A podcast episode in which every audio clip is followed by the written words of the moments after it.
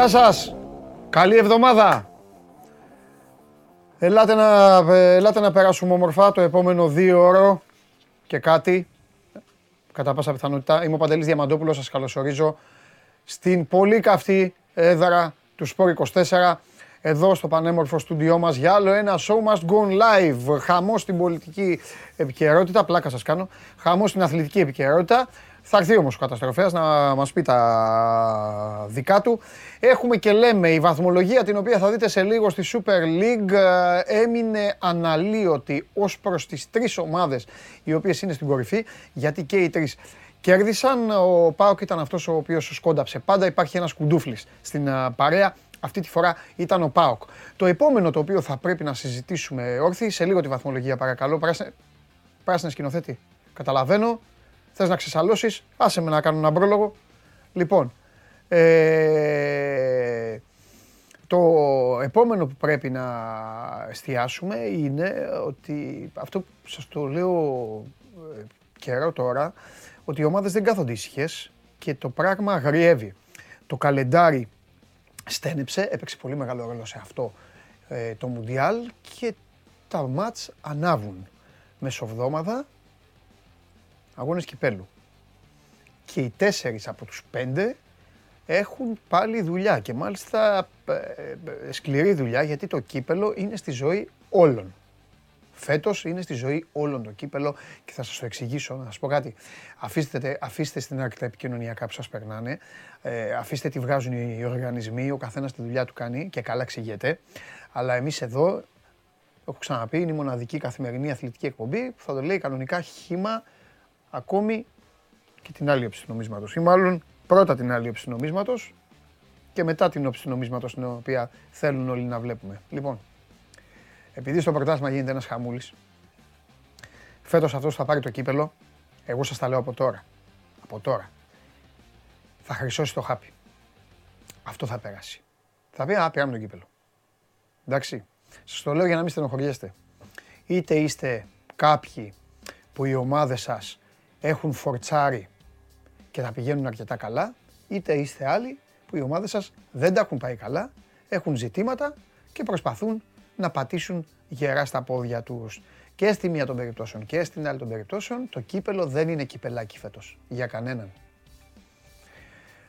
Ο Ολυμπιακός με τον Άρη λοιπόν που έπαιξαν χθες θα ξαναπαίξουν την Τετάρτη για το κύπελο. Και ο ΠΑΟΚ με τον Παναθηναϊκό μπαίνουν τώρα σε μια διαδικασία συνεχόμενων αναμετρήσεων. Τρία παιχνίδια στη σειρά. Ο Παναθηναϊκός παίρνει τους τρεις βαθμούς χθες με, με πέναλτι ε, στα τελευταία δευτερόλεπτα κυριολεκτικά του αγώνα στα Γιάννενα με, με εύστοχο χτύπημα πέναλτι του Σπόραρ.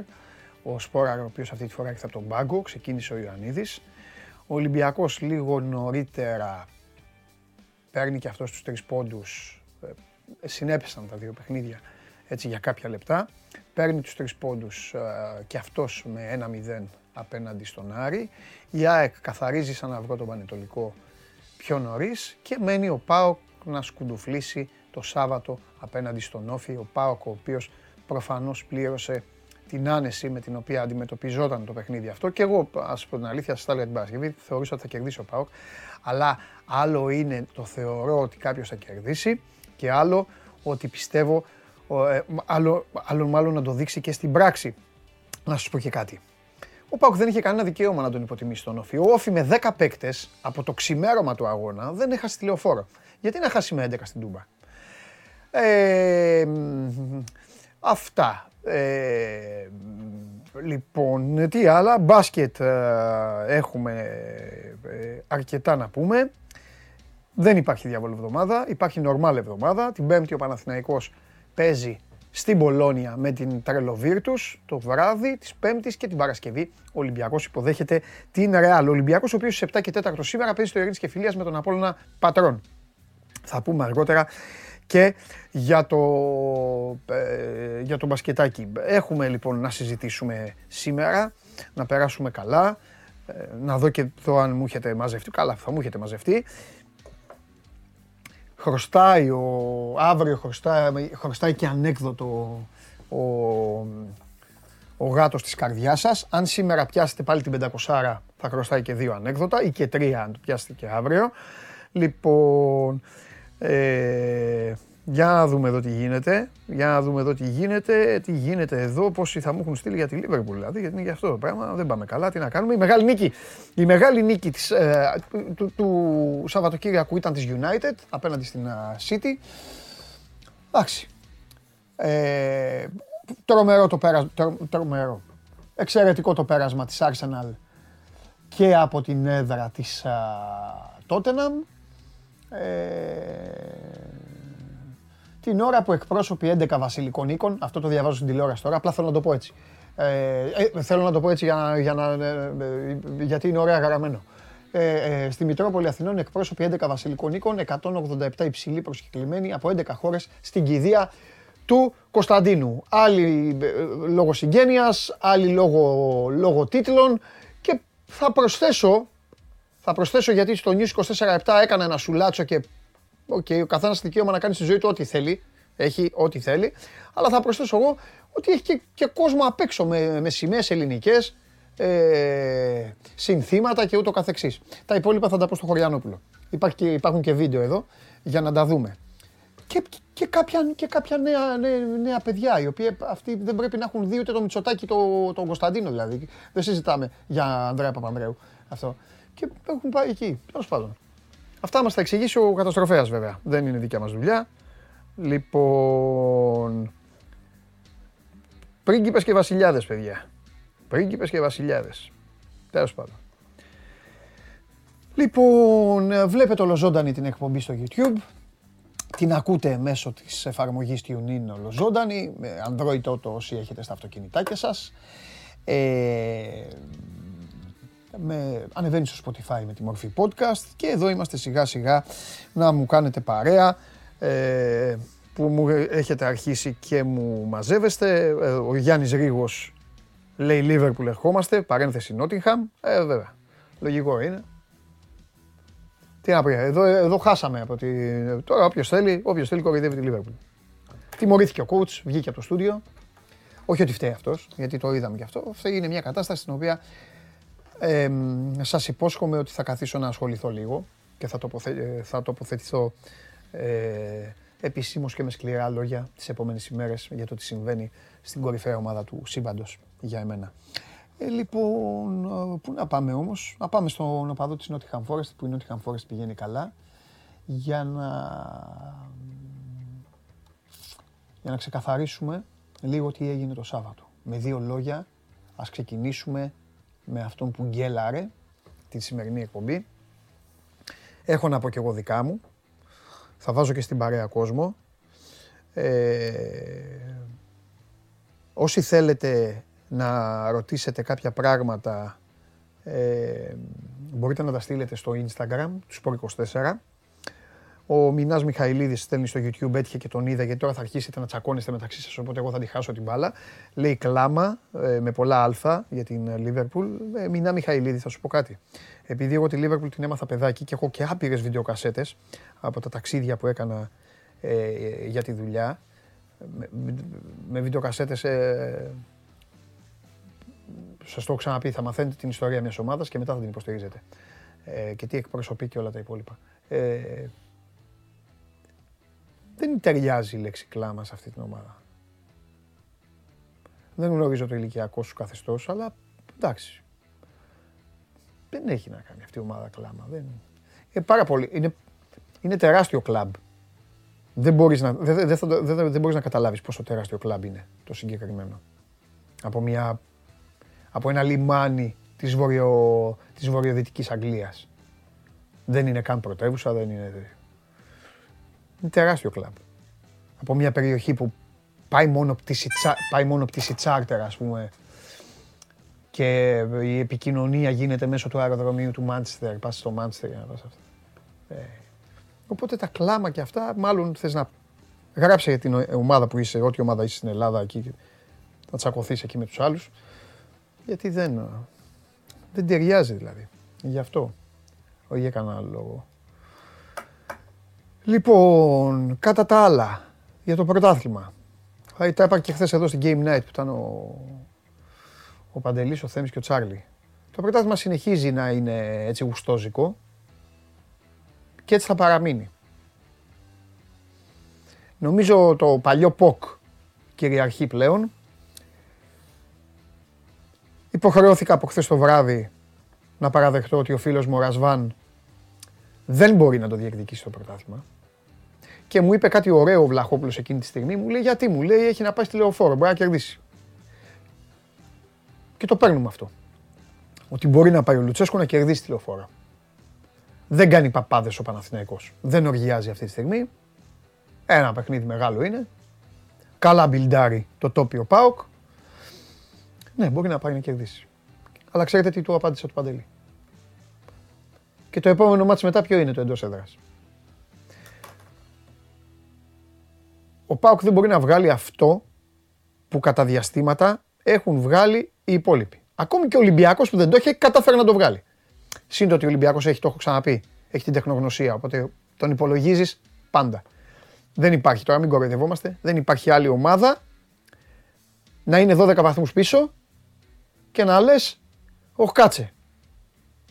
Είναι όλοι τελειωμένοι. Όταν ήταν ο Ολυμπιακός μπροστά και πηγαίναν οι άλλοι 12, έτσι δεν είναι; 8 πηγαίνανε, τη 12 και έλεγες τέλος. Ακόμη και αυτός λοιπόν το ψιλοβρήκε. Ο Πάουκ δεν μπορεί να το βρει αυτό. Συνεπώς, η ΑΕΚ διατηρεί στα μάτια μου παρά τις απουσίες, παρά τα προβλήματα, διατηρεί στα μάτια μου ότι έχει βάλει το νερό στα βλάκι και θα το πάει μέχρι τέλους. Εγώ δεν ξέρω ποιος θα πάρει τώρα το πρωτάθλημα, δεν μπορώ να σου το πω. Αν το ξέρα, δεν θα ήμουν εδώ. Ο Ολυμπιακός θα πρέπει να βρει όλες αυτές τις λύσεις στις περιπτώσεις που θα αντιμετωπίζεται όπως αντιμετωπίστηκε χθες από τον Άρη και θα παίξει και με πιο δύσκολες ομάδες από ότι ο Άρης. Θα πρέπει να αποφασίσει ο Μίτσελ να δίνει το πλάτο στο γήπεδο, θα πρέπει να αποφασίσει, θα πρέπει να, ε, να, οι παίκτες που θα αποκτηθούν να είναι άμεσα συμβατοί με αυτό που θέλει να κάνει ο Ολυμπιακός και υπάρχει και ένας Παναθηναϊκός που δεν πατάει καλά εδώ και, εδώ και καιρό. Ε, συνεχίζει να είναι πρώτος, όμως είναι άδικο να αντιμετωπίζεται ε, σαν ε, ένα σύνολο της πλάκας. Έχουν δίκιο όταν παραπονιούνται σε αυτό. Απ' την άλλη έχουν άδικο όταν θεωρούν ότι αυτή τη στιγμή, ρε παιδί μου, ε, θεωρούν ότι, ε, ότι μαγεύει η ομάδα. Δεν μαγεύει η ομάδα. Δεν μαγεύει. Δεν παίζει καλύτερο ποδόσφαιρο από την ΑΕΚ ο Παναθηναϊκός δεν αναπτύσσεται το τελευταίο 15ήμερο, 20ήμερο καλύτερα από τον Ολυμπιακό στο γήπεδο. Και το κυριότερο είναι ότι έχει χάσει αυτό που είχε. Θυμάστε το Παναθηναϊκός είχε κάτι, ότι θα γίνει κάτι, θα γίνει κάτι, θα, θα, θα το πάρει, θα το πάρει, θα το πάρει το μάτς. Μην κολλάτε στο τι έγινε χθες. Χθες ήταν μια προσωπική φάση. Μια χαζομάρα, όπως το είπα. Και το λέω γιατί, γιατί ο συγκεκριμένος ποδοσφαιριστής, ο Μωρέιρα, είναι από αυτούς οι οποίοι έχουν αφήσει την σφραγίδα τους μέχρι τώρα στο πρωτάθλημα. Έχει κάνει πάρα πολλά. Αλλά χθες παθαίνει ένα μπλοκάρο μυαλισμό για να λύσω τις απορίες και να λύσω και την απορία του σκηνοθέτη που βρίζει το διαιτητή. Α, ευκαιρία είναι, άντε πάλι να κάνουμε μάθημα. Πάλι να κάνουμε μάθημα. Θεωρώ απαράδεκτο να είμαστε το 2023 και κάποια πράγματα να μην λένε να τα καταλάβουν. Και καλά εσείς. Θα το λέω και ας είμαι κουραστικός. Είστε, κάποιοι είστε δικηγόροι. Κάποιοι είστε γιατροί. Κάποιοι είστε ιδιωτικοί υπάλληλοι. Κάποιοι δουλεύετε σε εταιρεία courier. Κάποιοι καντιλανάφτες. Ψαράδες. Οτιδήποτε. Έχετε λοιπόν δικαίωμα και να αμφιβάλλετε και να ειρωνευτείτε και να κοροϊδέψετε και να είστε ακόμη και ημιμαθείς.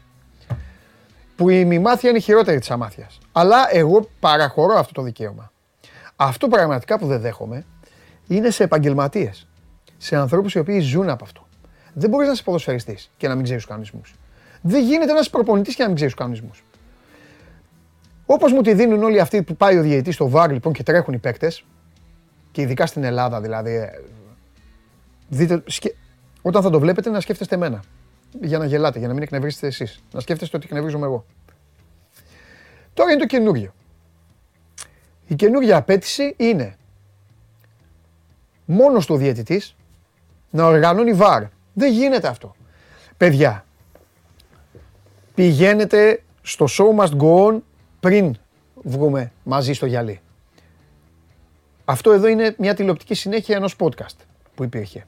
Πηγαίνετε. Σε ένα από αυτά είχα καλέσει και μίλησε ο άνθρωπος που έφερε το βάρ στην Ελλάδα.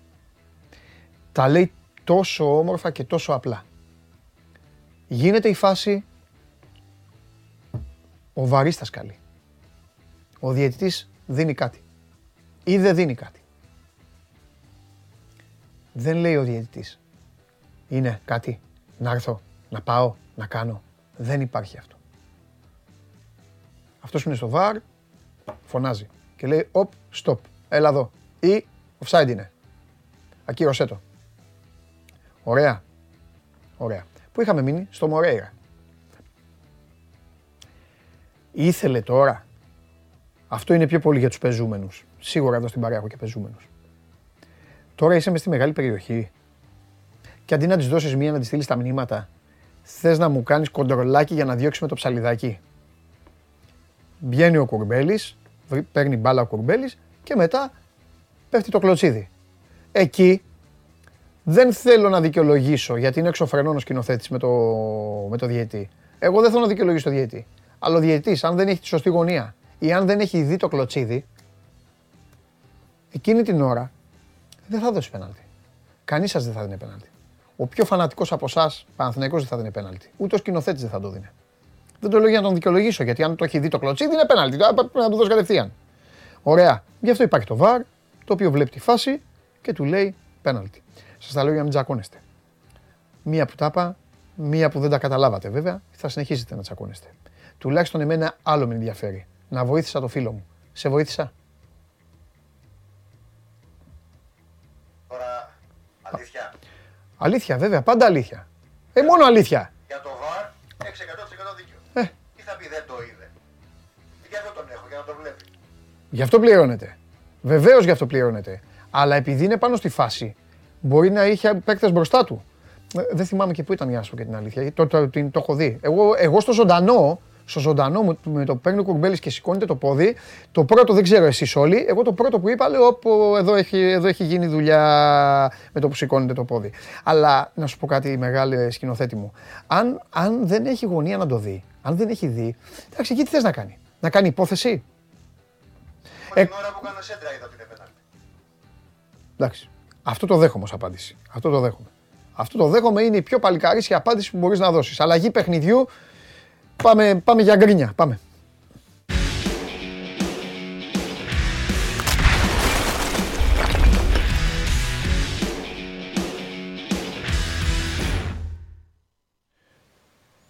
Μην το ξεγράφεις τόσο εύκολα τον Πάοκ. Έλα ρε Σάβα. Έλα ρε Σάβα. Τι έλα. Ε, ρε Τι Σάβα έλα, είναι άμα τώρα. πάνε κάνει Ε, ρε γυναίκες Σάβα είναι η πιο κουραστική. στο- στη είναι η πιο λεωφόρο. κουραστική ατάκα. Είναι η πιο, έχει γίνει η πιο κουραστική ατάκα πλέον από. ακόμη και από. Πώς το λένε τώρα εδώ. Ε, εντάξει τώρα. Ε, ε, ε, να σου πω κάτι. Θα το, θα το πω πώ το νιώθω. Με ξενέρωσε πια. Ξενέρωσα. Ξε, ξενέρωσα.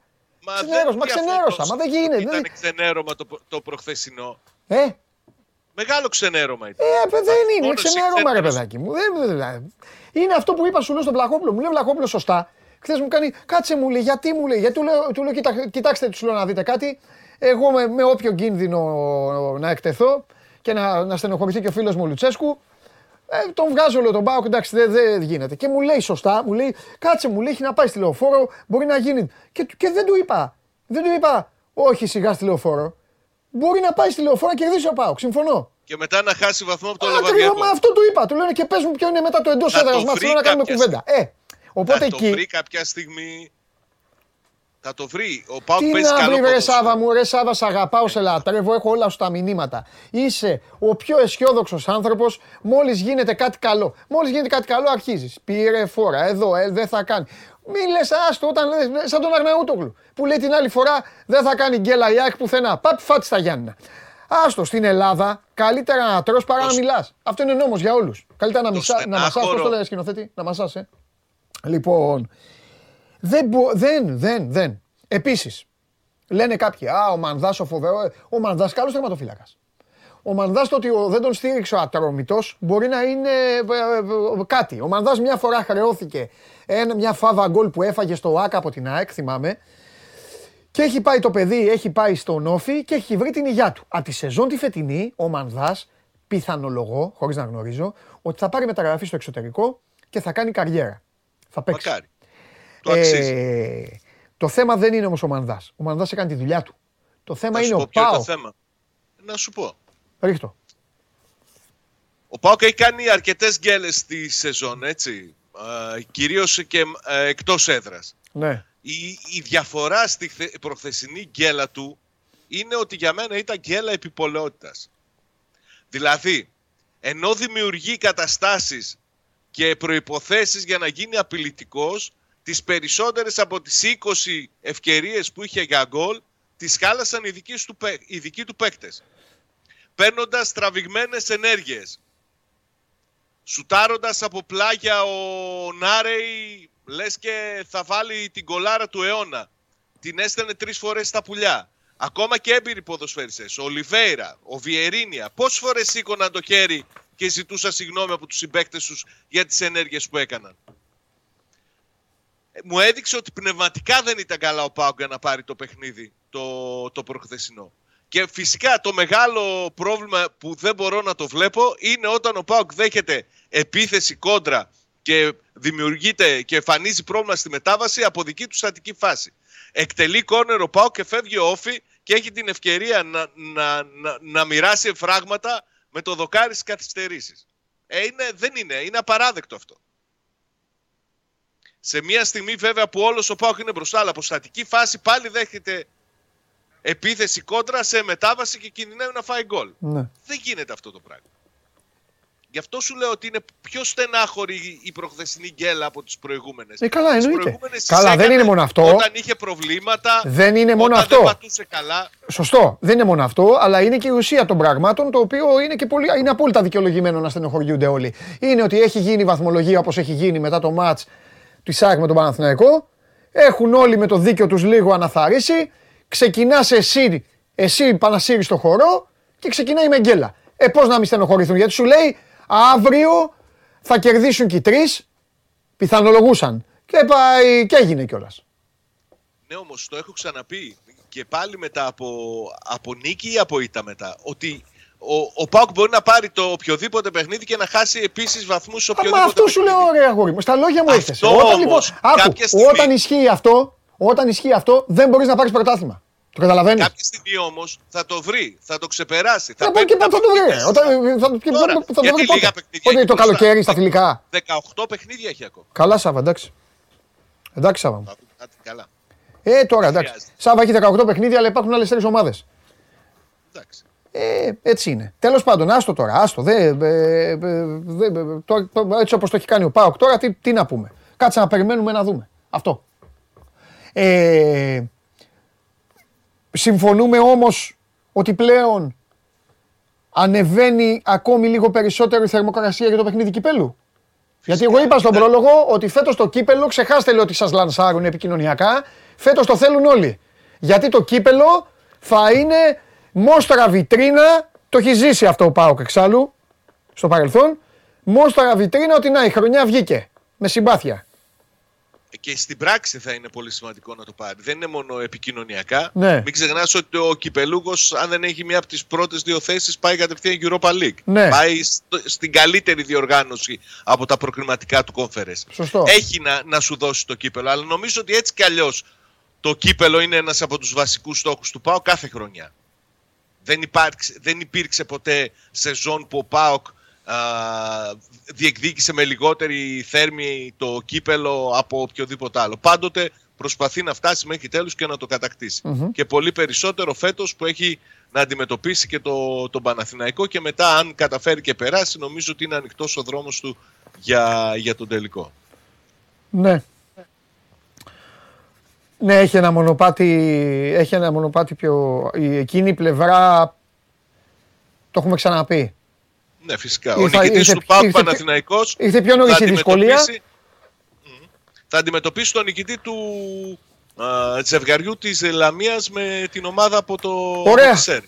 Εντάξει, αγόρι μου, έχουμε τίποτα άλλο γιατί έτσι κι αλλιώς τώρα καταλαβαίνεις. Κοίταξε, έχουμε το, τον Τάισον. Ο Τάισον Ναι. που ήρθε, ανακοινώθηκε.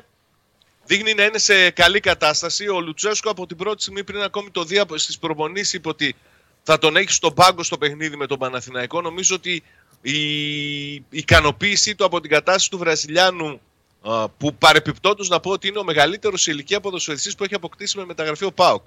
35 και μιας ημέρας. Είναι μεγαλύτερη από την προπόνηση που έκανε χθες. Ο Τάισον τελείωσε τις αγωνιστικές του υποχρεώσεις όπως όλοι στην Βραζιλία με τη διακοπή όλων των πρωταθλημάτων με το ξεκίνημα του Μουντιάλ στα μέσα του, του Νοέμβρη. Εκεί έκανε το τελευταίο του παιχνίδι για φέτος. Το θέμα είναι ότι στην ε, Βραζιλία έχουν αυτά τα τοπικά πρωταθλήματα που θα ξεκινούν στις 22 Γενάρη. Συμμετείχε κανονικά στην προετοιμασία της International, έπαιξε και σε δύο φιλικά παιχνίδια. Είναι, από αγωνιστική άποψη είναι σε καλή κατάσταση. Τώρα, βέβαια, ο, θα είναι σίγουρα ρίσκο να πάρει χρόνο συμμετοχής σε ένας παίκτης με δύο-τρεις προπονήσεις, αλλά αυτό το κρίνει ο Λουτσέσκου που πάντα είναι δύσκολο σε τέτοια πράγματα. Έτσι. Ναι.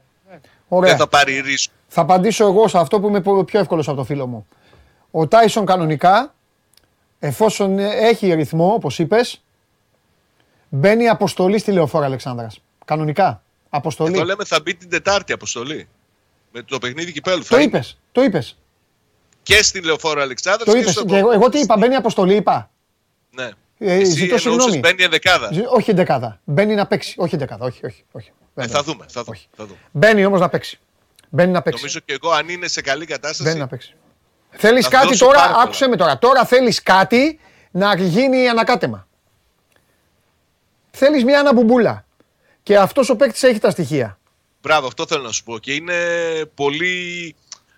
Πώς να σου το πω, αν είναι καλά, είναι ο παίκτης που μπορεί να τα κάνει όλα άνω κάτω. Να ε, φέρει την αναμπομπούλα που λες. Φιλιά. Καλή συνέχεια. Μιλάμε. Γεια σου, Ρεσάβα. Ε, αυτά για τον uh, Πάοκ. Ο Πάοκ, ο οποίος τώρα θα κληθεί, έτσι όπως έγινε η κατάσταση, θα κληθεί μέσα σε μία εβδομάδα να παίξει τα τρία τέταρτα της σεζόν. Και δεν είναι και καθόλου εύκολο. Γιατί του έλαχε, έτσι όπως τα έκανε κιόλας, του έλαχε να πάει για να καθαρίσω πρώτα το πρωτάθλημα.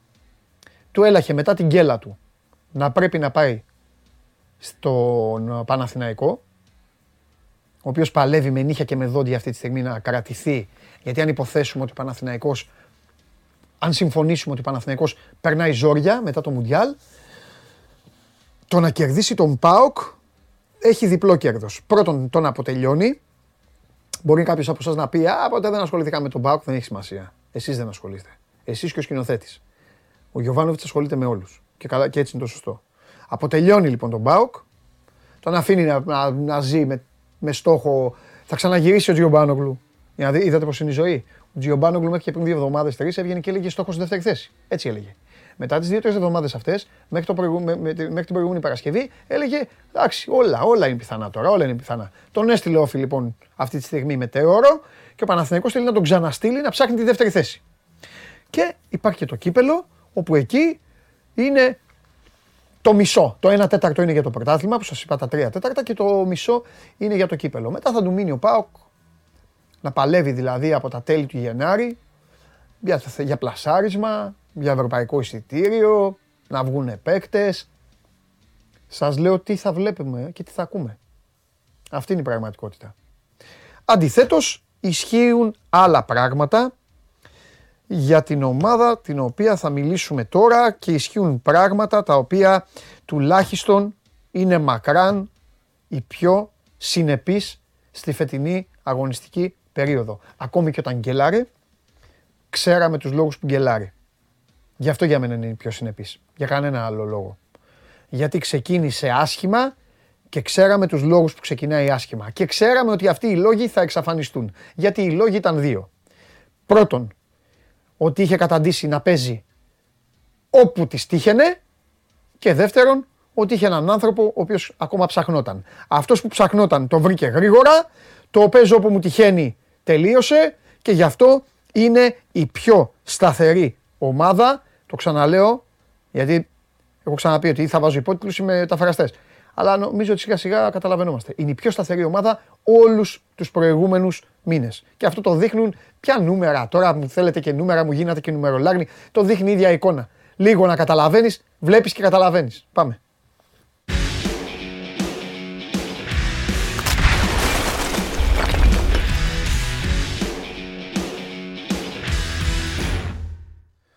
Έλα, Βαγγελάρα. Έλα, Παντελή. Λοιπόν, πέρασε στο δεύτερο γύρο του Αυστραλιανού Open ο Τσιτσιπάς, κέρδισε το Γάλλο Άλις 3-0. Πριν από λίγο τελείωσε. Ε, λοιπόν, 6-3, 6-4, 7-6. Ωραία. Λοιπόν, Τι ωραία να τα συζητάμε αυτά. Άκουσα το, τον πρόλογο ναι. Και σκεφτόμουν εκείνη την ώρα μια, μια που τα έλεγες. Ωραία, τα είπες σωστά. Πράγματι και το ότι ο Αλμίδα το βρήκε και ότι υπά- υπάρχει γήπεδο πλέον και τι γήπεδο ε, έχουν διαμορφώσει αυτή την κατάσταση. Απλά σκέφτηκα εκείνη τη στιγμή που τα έλεγες, τι συζητούσαμε πέρυσι τέτοιο καιρό και λέω. Ευτυχώς ζούμε πια μια, μια κανονικότητα. Ρε, Ναι. παιδί μου. Εντάξει, Κάτι Βαγγέλη, που- έτσι, έτσι είναι η, ζω- η- η ζωή των ομάδων, έτσι είναι. Ε, το θέμα είναι, Ε, το θέμα είναι για την πόσο... ΑΕΚ δεν ήταν έτσι. Για εδώ Ξέρεις και τι χρόνια γίνεται; ήταν μίζερα. Αλλά ναι, ΟΚ, ναι, ναι. τώρα. Όχι, έτσι είναι η ζωή όλων των ομάδων από όταν ιδρύονται. Ε, το, και κυρίως των ομάδων, των ομάδων που κάνουν πρωταθλητισμό σε όλες τις χώρες.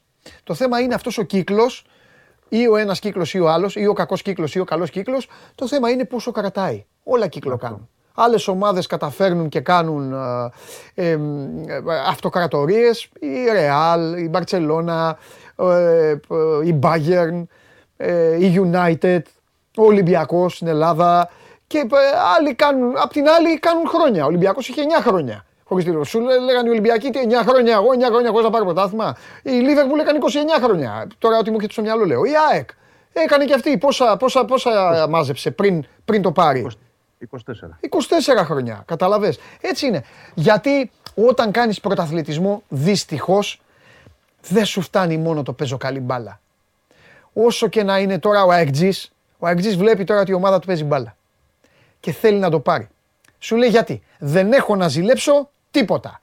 Όταν τελειώσει η σεζόν λοιπόν και δεν το πάρει, θα, θα μείνει με το γαμό του. Θα σου λένε, θα σε, θα σε συναντάνε και θα σου λένε ρε Βαγγέλη, τότε που το πήραμε, δεν παίζαμε αυτή την μπάλα. Αυτό θα σου λένε. Και δεν θα έχεις εξήγηση να τους πεις. Θα τους πεις ναι, εντάξει, έχεις δίκιο. Είναι ομάδα πρωταθλητισμού η ΑΕΚ. Τι να κάνουμε. Ναι, είναι. Αυτή Και τη έτσι στιγμή πρέπει να είναι τώρα. Αλλιώς κάνεις. Τη... Αλλιώς θα είσαι. Συγγνώμη, τώρα μην μου θυμώνετε, θα είσαι ο ατρόμητος, θα είσαι ο πανετολικός. Δεν λέω να μην μου θυμώνουν οι Αγτζίδε, να μην θυμώνουν αυτοί που υποστηρίζουν αυτές τις ομάδες. Ναι, ναι, και θα κατάλαβα. πηγαίνεις εκεί και θα λες εντάξει, πέμπτος, wow, γουστάρω. Τέλος πάντων. Λοιπόν, Κοίτα, αν έχει, αν έχει την εικόνα και την πορεία και τα αποτελέσματα που έχει τώρα, Ναι. προ, προφανώς θα το χάσει, αν θα το χάσει. ναι. Έτσι. Έπιασε αυτό το αρνητικό. Λέω, θα το χάσει, θα το χάσει τα playoffs. Ναι, ρε, ναι, Δεν σημαίνει εννοείται. ότι θα έχει φτάσει μέχρι το τέλος του δρόμου. Αυτό, Τώρα αυτό. εκεί πολλά θα, θα, πολλά θα δούμε, οι συγκυρίες, τα πάντα. Όλα παίζουν. Παίζουν πολλά, πολλά, πολλά. πολλά. Θα δούμε. Το θέμα Μέχρι είναι τότε- επιτέλους να είναι εκεί με νόημα. Αυτό είναι το, το Σωστό. ζητούμενο. Λοιπόν, τι γίνεται τώρα. Ε, ο- εύκολα. Χθες θα, θες να πούμε κάτι για το χθεσινό; Ε, κοίτα, τι να πεις παραπάνω. Ναι. Τώρα έχουν υποθεί τα πάντα. Νομίζω ότι η εικόνα μίλησε από μόνη της. Το είπες και εσύ πολύ σωστά. Όταν παίζεις τέτοιο ποδόσφαιρο Ναι. και κάνεις 25 τελικές, 10 στην αιστεία, 8-9 κλασικές ευκαιρίες, βάζεις και 4 γκολ και είναι και όμορφα γκολ. Ναι. Όταν βγάζεις και τους 4 που σκόραραν μαζί έξω και να βάλεις 4 άλλους και όλο το γήπεδο μπιζάρει και αποθεώνει, σημαίνει ότι το έχει ευχαριστηθεί και μπαίνουν Ναι. τέσσερις οι οποίοι θα μπορούσαν να είναι εν δυνάμει βασικοί παίχτε Ναι. άσχετα τώρα τι έχει γίνει με τον καθένα ξεχωριστά μέσα στη, στη σεζόν. Ε, αυτό δείχνει ότι υπάρχει υγεία και ότι υπάρχουν λύσεις. Ε, το ευχαριστήκε το κόσμος πάρα πολύ. Επιτέλους, εγώ αυτό που θέλω να πω είναι ότι χθες είδαμε και μια ατμόσφαιρα καθαρή. Ο κόσμος χωρίς πολλά καπνογόνα. Εντάξει, λίγα άναψαν και αυτά δεν θα έπρεπε να υπάρχουν, αλλά τέλος πάντων δεν, δεν θέλω. Αυτά έχω καταλήξει ότι θα υπάρχουν στα Ναι. μεγάλα παιχνίδια. Συνήθως ναι. Αλλά το θέμα είναι να αποφευθούν εκεί γιατί Καλά, στα μεγάλα εννοείται. παιχνίδια Τα και- παρά γίνεται το κακό. Ναι. Έτσι. Και στα μεγάλα ας ανάψουν και 4 και 5. Όταν θα ανάψουν όμως μαζί 200, δεν θα έχουμε παιχνίδι. Μμ. Τέλος πάντων, χθες ήταν πολύ όμορφα όλα. Όλο το γήπεδο ένα, όλοι μαζί φων... Σαν να ήταν μια τεράστια σκεπαστή. Όλο το Ε, εντάξει, γήπεδο- βοηθάει η ομάδα, ρε Βαγγέλη. τώρα σε Αυτό βοήθησε και η Ναι, ομάδα. ναι, ναι. Μπαίνει μέσα η Χωρίς ομάδα, βάζει τον πράξεις. κόλλο Αραούχο τώρα ε, πριν καταλάβει ο Πανετολικός. Μέχρι να καταλάβει ο Πανετολικός τα μέτρα του γηπέδου, που είναι η απόσταση από την η γραμμή, το πλάγιο, οι πινακίδες και όλα αυτά. Αυτά, παι- αυτά που λέω, παιδιά, να τα ξέρει ο κόσμος, παίζουν ρόλο για τους παίκτες. Αν με μιλήσει με παίκτη, ο, ο παίκτης παίζει ρόλο γι' αυτό. Γι' αυτό λέμε τα εκτός έδρας και τα εντός έδρας. Επειδή πολλοί Βαγγελοί το ξέρουν, ας το κάνουμε και αυτό. Παίζει ρόλο το μάτι. Παίζουν όλα ρόλο. Άλλο το γήπεδο τους στο Αγρίνιο που ξέρει ακόμα και που είναι η Λακούβα, που λέει ο λόγος, και άλλο να πηγαίνει ξαφνικά εκτός έδρας σε, οποια- σε οποιοδήποτε γήπεδο. Ε, μέχρι να το καταλάβει λοιπόν αυτό ο Πανετολικός και φάει γκολ. Ε, μα άμα φας γκολ εκεί από την ΑΕΚ τώρα, έτσι όπως παίζει η ΑΕΚ, καληνύχτα. Και άλλο να μπαίνεις στο ΑΚΑ, θα σου πω εγώ, και να βλέπεις γύρω σου και να εννοείται, είναι βέβαια, ε, σε βέβαια, απόσταση εννοείται. χιλιόμετρων οι οπαδοί. Μα εννοείται. Εννοείται. Μα εμένα μου έχουν πει παίκτες των λεγόμενων μικρών ομάδων που τους έχω πει ότι ε, ρε παιδί μου ο Άκα που είναι μεγάλο γήπεδο δύσκολο να αντέχεις, δύσκολο να κάνεις μου έχουν πει παίκτες ότι κοίταξε να δεις ναι φυσικά είναι δύσκολο γιατί μπαίνουμε μέσα φεύγουμε από τα γήπεδά μας που είναι κλειστά γήπεδα Περιορισμένα. και πάμε και παίζουμε εκεί, αλλά τουλάχιστον ξέρουμε ότι το ίδιο ζόρι το έχει και ο αντίπαλος, είτε είναι ο Ολυμπιακός, είτε είναι η ΑΕΚ, είτε είναι ο Παναθηναϊκός. Γιατί; Δεν, είναι- δεν το έχουν καθημερινό τους σπίτι εκεί. Προπόνηση κάναν στα ευρωπαϊκά παιχνίδια. Γιατί και αυτοί στο, στα Σπάτα ήταν η ΑΕΚ, στο, ε, ναι, στο Κοροπή, στο Ρέντι ο Ολυμπιακός, οπότε είναι το ίδιο. Και γι' αυτό το λέγανε. Δηλαδή, ότι ναι, λέει, πάμε στη λεωφόρο που είναι μαζεμένο, αλλά δεν, τι μας νοιάζει. Μου το μόνο εναντίον είναι που μας βρίζουν τις μάνες. Αλλιώς δεν έχουμε τίποτα άλλο. Μια χαρά στρούγκα είναι και για μας. Καταλαβες; Ναι, ναι, ναι, ναι. Δηλαδή, το- η έδρα για τον επαγγελματία είναι ο χώρος, είναι το γήπεδο. Είναι το γήπεδο.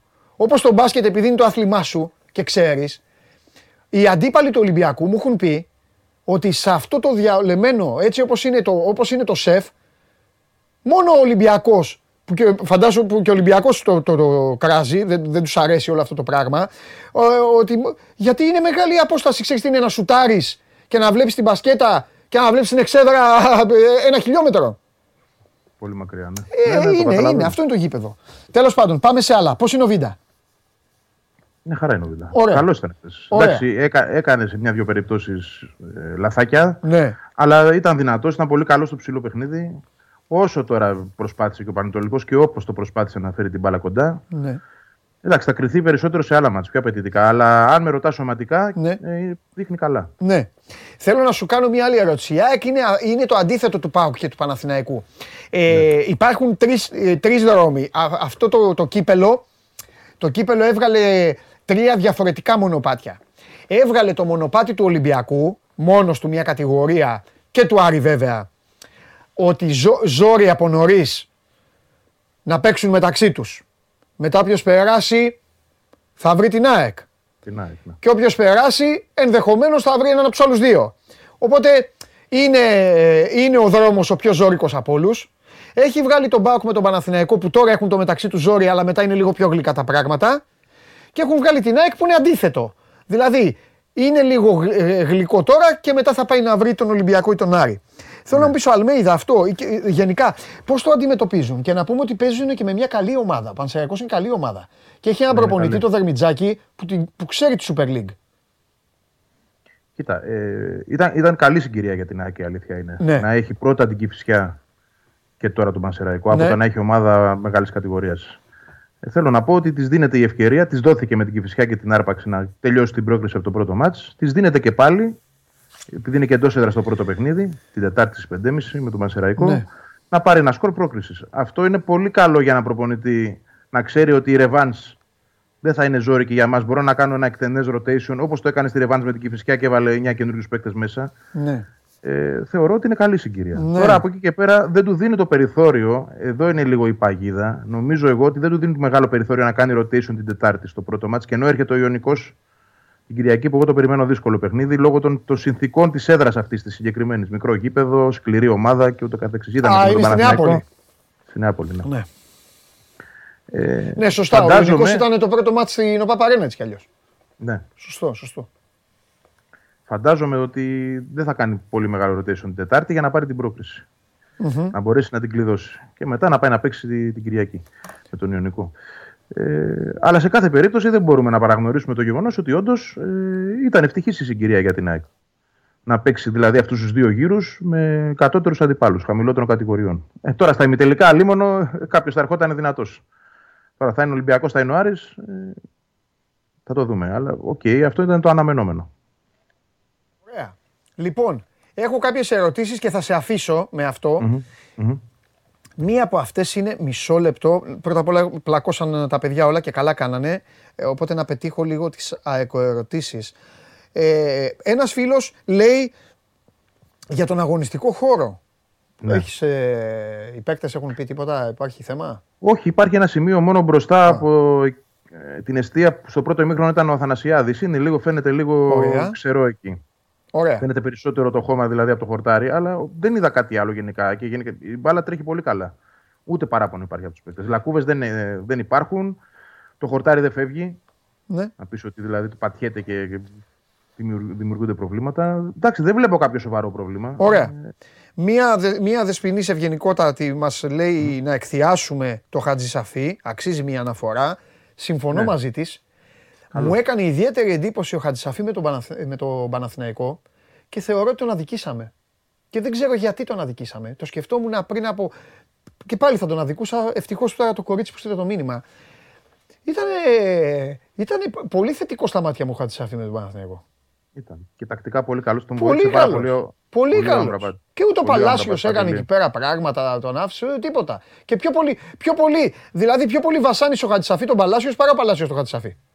Ναι, αλλά είχε, είχε τρομερή βοήθεια από τον Άμραμπατ. Τρομερή. Αυτά που κάνει ο Άμραμπατ μπροστά του. Δεν μιλάω για τον από τη μέση και μπροστά που τα ξέρουμε. Α- Αυτά που κάνει πίσω, οι βοήθειες που δίνει, τα ντουμπλαρίσματα που δίνει, δεν Αυτά. τα βρίσκεις. Μα και γι' αυτό παίζει και ο Άμραμπατ. Εδώ είναι και η απάντηση και δεν ξεκινάει ο Φερνάντες. Ναι. Δηλαδή αυτά που δίνει ο Άμραμπατ με τη δύναμή του, την ταχύτητά του, το, το παιχνίδι του Ναι. στα ντουμπλαρίσματα, τις βοήθειες, δεν μπορεί να τα κάνει ο. Τουλάχιστον όχι τώρα ο Φερνάντες, αλλά νομίζω και γενικά δεν μπορεί να τα υπηρετήσει απόλυτα λόγω σωματοδομής. Είναι φτερό. Ναι. Ο Φερνάντες είναι ωραίο να το βάζεις σε παιχνίδια εντάξει, που δεν θα έχεις τις λύσεις από την αρχή για να μέσα Ναι. στη, στην ΟΠΑΠΑΡΗΝΑ γιατί είναι υδραυλικός, να Ναι, το βάζεις ναι. αλλαγή και να σου κάνει πράγματα. Αλλά θέλει προσαρμογή ακόμα ο Φερνάντες. Ωραία. Ε, κανένα νέο για το Μήτογλου, λέει ένας φίλος. Μάλλον, όχι, άστο. Για τον αδερφό θα ρώτησε αυτός. Α, Άστο. τώρα το, ΟΚ. τώρα πήγε το μυαλό μου, εντάξει. Όχι μεγάλε Είχα- τίποτα, έχασα κανένα νέο, κάτι. ακόμη αναμονή για να απαντήσω κατευθείαν. Ρε εσύ, και τελειώνω με αυτό του Χαραλαμπού. Ούτε που το σκέφτηκα. Μπράβο όμως το Χαραλαμπού. Ε, γιατί δεν έγινε και με τον Παναθηναϊκό και μου λέει ε, ε, τι έχει γίνει με το, με το πέταγμα του αετού. λείπει ο εκπαιδευτής στο εξωτερικό. Έχει κάνει μια ανάρτηση ο ίδιος Αχα. λίγο, λίγο πριν τα Χριστούγεννα ότι θα πρέπει να βρίσκεται στο εξωτερικό. Προφανώς ο άνθρωπος για τη δουλειά του. Α, γιατί είναι ο ασχολείται και ίδιος. με όλα. Α, και δεν έχει αντικαταστάτη, ε. Δεν γίνεται αυτό να γίνει με άλλον. Δεν είναι, πώς να σου το πω, έχει εκπαιδευτεί να είναι με τον συγκεκριμένο άνθρωπο. Υπάρχει κίνδυνος. Ναι, ε, νομίζω ότι τώρα ο, ο Είναι Ξερόλας, μια- ξέρεις τώρα, ο Ξερόλας, είμαι, είμαι ο Έλληνας που τα ξέρει όλα, αλλά θα το πω. Ε, μήπως θα τα έπρεπε να είναι καπνογόνα. δύο, ρε παιδί μου. Α. Δεν μπορεί τώρα να παίζει η ομάδα και να μην... Δηλαδή, Ομάδα υπάρχει. Ομάδα υπάρχει γύρω του, αλλά ο εκπαιδευτής είναι ένας παντελή πάντα. Με εντάξει, έναν εντάξει, δεν- πάω εξοικειώνεται. πάσο. Πάω πάσο, ίσως δεν θέλουν Μας να το ρισκάρουν έχει- στην ΑΕΚ γιατί είναι και κάτι το οποίο είναι και καινούριο. Μα μας το έχει εξηγήσει και ο άνθρωπος Εντάξει. τότε ότι δεν γίνεται να πετάξει χωρίς εκείνον. Δεν γίνεται Εντάξει, αυτό. Δηλαδή παίρνεις ένα ρίσκο το οποίο δεν έχει κανένα νόημα. Τώρα επειδή, επειδή κα- καλά κάνεις και το αναφέρεις, καλά κάνει και ο φίλος, ε, έχει στηθεί και μια παραφιλολογία γύρω από αυτή την ιστορία για το αν υπάρχουν προβλήματα με δικαστικά θέματα λόγω του ότι κυνηγήθηκε αυτή η υπόθεση από οργανώσεις με τον ΑΕΤΟ. Ε, δεν έχει φτάσει στα, στα αυτιά μου κάτι, δεν προκύπτει κάτι τέτοιο. Τώρα, ε, το γεγονός βέβαια ότι σε κάποια παιχνίδια υπάρχουν καπνογόνα, δακρυγόνα και ούτως Αυτό καθεξής, πήγα να σου πω. Αυτό, Αυτό είναι πρόβλημα. Αυτό κάνει κακό στο πτηνό, βέβαια. Βέβαια. Αυτό κάνει Είναι κακό. τεράστιο πρόβλημα. Τώρα όλο το υπόλοιπο εντάξει είναι μια, μια, ένα τελετουργικό που ε, γίνεται. Δεν, δεν ξέρω αν το παιδί, το, το, το παιδί, συγγνώμη, το πουλί πει εντάξει ρε Ντενής Μάρκο και τι έγινε. εντάξει. Ωραίο. λοιπόν, πήγα να πω το παιδί παιδεύεται. λοιπόν, το, ε, αν, παιδί παιδεύεται, αν, ναι. ε, αν παιδεύεται δηλαδή, επειδή νηστικά, ότι τους, τα, τα αφήνουν νηστικά, ξέρεις, διαβάζεις διάφορα. Δεν ξέρω, πάω πάσο. Πάω πάσο.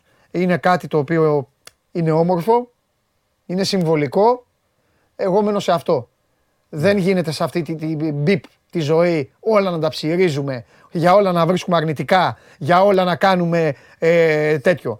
Αφού έχει, αφού έχει ένα, ε, ε, ένα, ένα πτηνό το οποίο συ- ε, συμβολικό το οποίο μπορεί, μπορεί να εμφανιστεί, να εμφανιστεί. Αν μπορούσε να εμφανιστεί, θα, το πω, θα πω ακόμη και το πιο άγριο. Αν μπορούσε ο Ολυμπιακός να εμφανίσει λιοντάρι στο γήπεδό του, ε, ας το εμφάνιζε.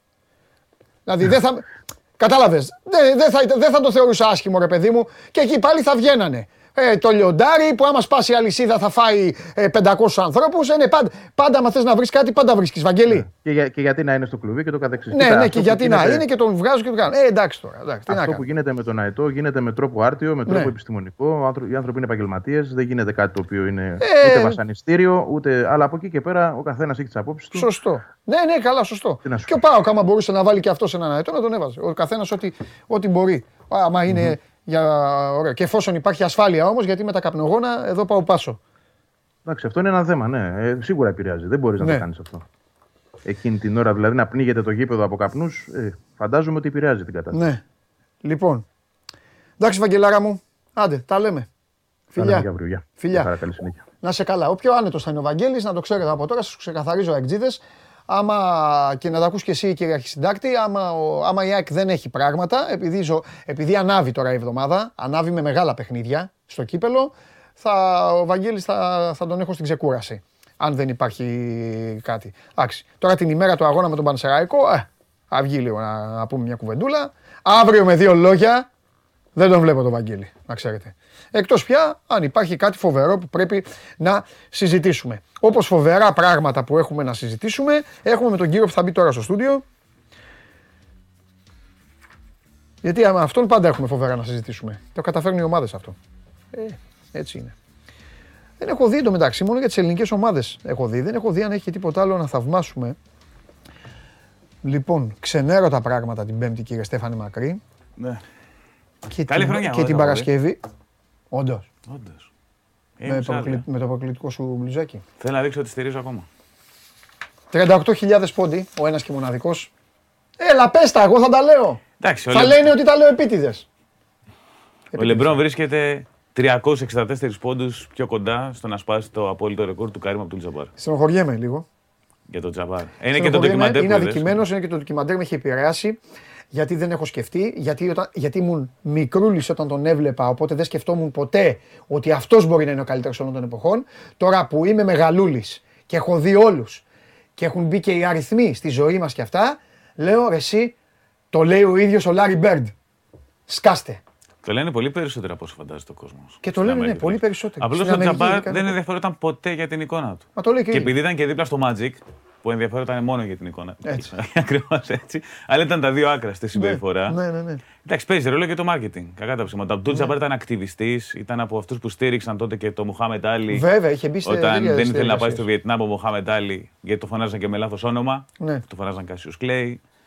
Εντάξει. Και όσο και αν έχει αναδειχθεί το έργο του Bill Russell, το ακτιβιστικό, αντίστοιχα Ναι. το Αμπτούλ Τζαμπάρ δεν έχει αναδειχθεί τόσο. Ναι, ναι, ναι. Περισσότερο μιλάνε για τον Bruce Lee και την ταινία που πήρε μέρος, παρά οτιδήποτε. Αλήθεια είναι και αυτό. Έχω Ε, μάθει μια ωραία ιστορία για τον Τζαμπάρο. Τώρα έρχεται, θα την πει ευθύ αμέσως. Τώρα έρχεται νομίζω το επόμενο ντοκιμαντέρ έχει να κάνει με τον Bill Russell. Δεν ξέρω ναι, σε ναι. ποιο από τα δύο είναι, του πέτυχα ως διαφήμιση. Εγώ είδα ότι δυστυχώς ετοιμάζεται και ντοκιμαντέρ για τα χρόνια του Τζόρταν στους Wizards και ελπίζω να ήταν φόλα, να, τα- να μην ίσχυε σαν είδηση. Αλλά εντάξει. Όντω. Ε, έτσι γράφτηκε, δεν είμαι τώρα απόλυτα σίγουρος ότι θα γίνει. Καλά. Λοιπόν, θυμάσαι που ο Αμπτούλ Τζαμπάρ έχει παίξει στην ταινία το Airplane; Μια παροδία που ήταν και ο Λέσλι Νίλσε που είναι Που έκανε τον. στο ε, κόκκιτ. Βέβαια, βέβαια. Ξέρεις γιατί Και βγαίνει συμφώνησε να φουσκωτή υπογράψει. κούκλα σε αυτό. Έτσι, είχε πάρει αμοιβή 35.000 δολάρια τότε. Το είχαν πει 30 και, για- και ζήτησε 35 γιατί ήθελε να αγοράσει ένα χαλί του που έκανε 35.000 δολάρια. Και ήταν αυτή ακριβώς η αμοιβή του για να πάρει εκείνο το χαλάκι. Πώς μπορεί να σκέφτονται αυτοί οι άνθρωποι; Καλά, ειδικά από τον Εκατομμύρια Τζαμπάρ. και αυτά. ε, Πώς, ναι, έχεις δίκιο. Δεν θα καθίσουμε. Ωραίο, ωραίο. Πω, πω, ωραία ιστορία. Δεν την ήξερα. Λοιπόν, ε, πού να, πά- ένα πόντο χάσαμε από τη Φιλαδέλφια. Ναι, ο Westbrook στο τέλος έχει κάνει μια ποικιλία εκεί πέρα. Δεν ξέρω αν έχει κάνει ούτε αν έχει κάνει πάσα. Α, ναι. Έχει πάρει την τελευταία επίθεση. Σέντρα ήταν. Έχει μπλεχτούν λίγο. Ε, πήγε κάτω από το καλάθι, έχασε την μπάλα, την ξανάχασε. Φάνηκε να πάει να, κο- να κάνει πάσα, αλλά βρήκε στη Στεφάνη. Υπάρχει μια υποψία φάουλ. Είναι λίγο. Ο ίδιος διαμαρτυρήθηκε δηλαδή. Μάλιστα. Αλλά έχει λόγο να μιλάς. Με τους Mavericks που χάσατε τότε μετά από δύο παρατάσεις, Ναι. έβγαλε το 2 minute report το NBA και είπε ότι έγιναν 7 διαιτητικά λάθη. Ε, Είναι ωραίο ρεκόρ αυτός. Σε, σε τελευταίο δίλεπτο. Ευτυχώς που Κοίτα, έρχεσαι τελευταίο εσύ, δίλεπτο, ναι. που τα λες τόσο καλά, Στεφανέ μου, θα έρχεσαι εσύ και τα λες. Γιατί άμα τα λέω εγώ, λένε τα λέει ο συνδεσμí τη. Ορίστε, σας τα λέει ο Στέφανος. Δεν είναι τελευταίο δίλεπτο κανονικής περίοδου, μετά δίλεπτο παράταση, δεύτερης παράταση. Αλλά μα- δεν θα έπρεπε καν να πάει παράταση. Έχει γίνει φάουλ στο Λεμπρόν στο lay-up που θα, στελ- που θα δίνει την νίκη στους Lakers. Ναι. Τι θέλω να πω; Λοιπόν, πάμε. Να πούμε πρώτα απ' όλα ότι είναι μια αρκετά σημαντική εβδομάδα για το ελληνικό μπάσκετ και δεν μιλάω για την Ευρωλίγκα. Μιλάω για τα άλλα τα παιδιά. Πάοκο, Περιστέρι. ΑΕΚΟ, Ο Ιάκ έχει Περιστερό. Ναι. Ε, α, ναι, η ΑΕΚ δεν έχει άλλο. Το Περιστέρι έχει Ναι, τώρα. τη σκούπισε την τόφα Τη στο σκούπισε, σκούπισε, ναι. Το Περιστέρι έχει δουλίτσα. Διζόν. Ναι, το, με το, που πήγε να αυτοκτονήσει, αλλά τελικά το έσωσε στην παράταση.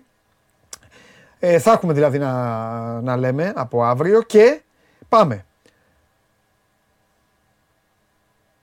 Ποιος σου έκανε περισσότερη εντύπωση από όσα έγιναν. Θα σε ρωτήσω ευθέως, ρε παιδί μου. Ο Ιωνικός έφαγε 41 πόντους στο κεφάλι. Έβαξε 41 από στο κεφάλι. Έχει Από φύγει- ένα έχει πολύ φύγει- καλό κολοσσό. Καλά, είναι καλή ομάδα. Έτσι, ο αλλά κολοσσός τώρα είναι τετράδας. Έχει φύγει για από τα πόδια του Ιωνικού, πιστεύεις; Έχει φύγει από Ε. αυτή την ητά.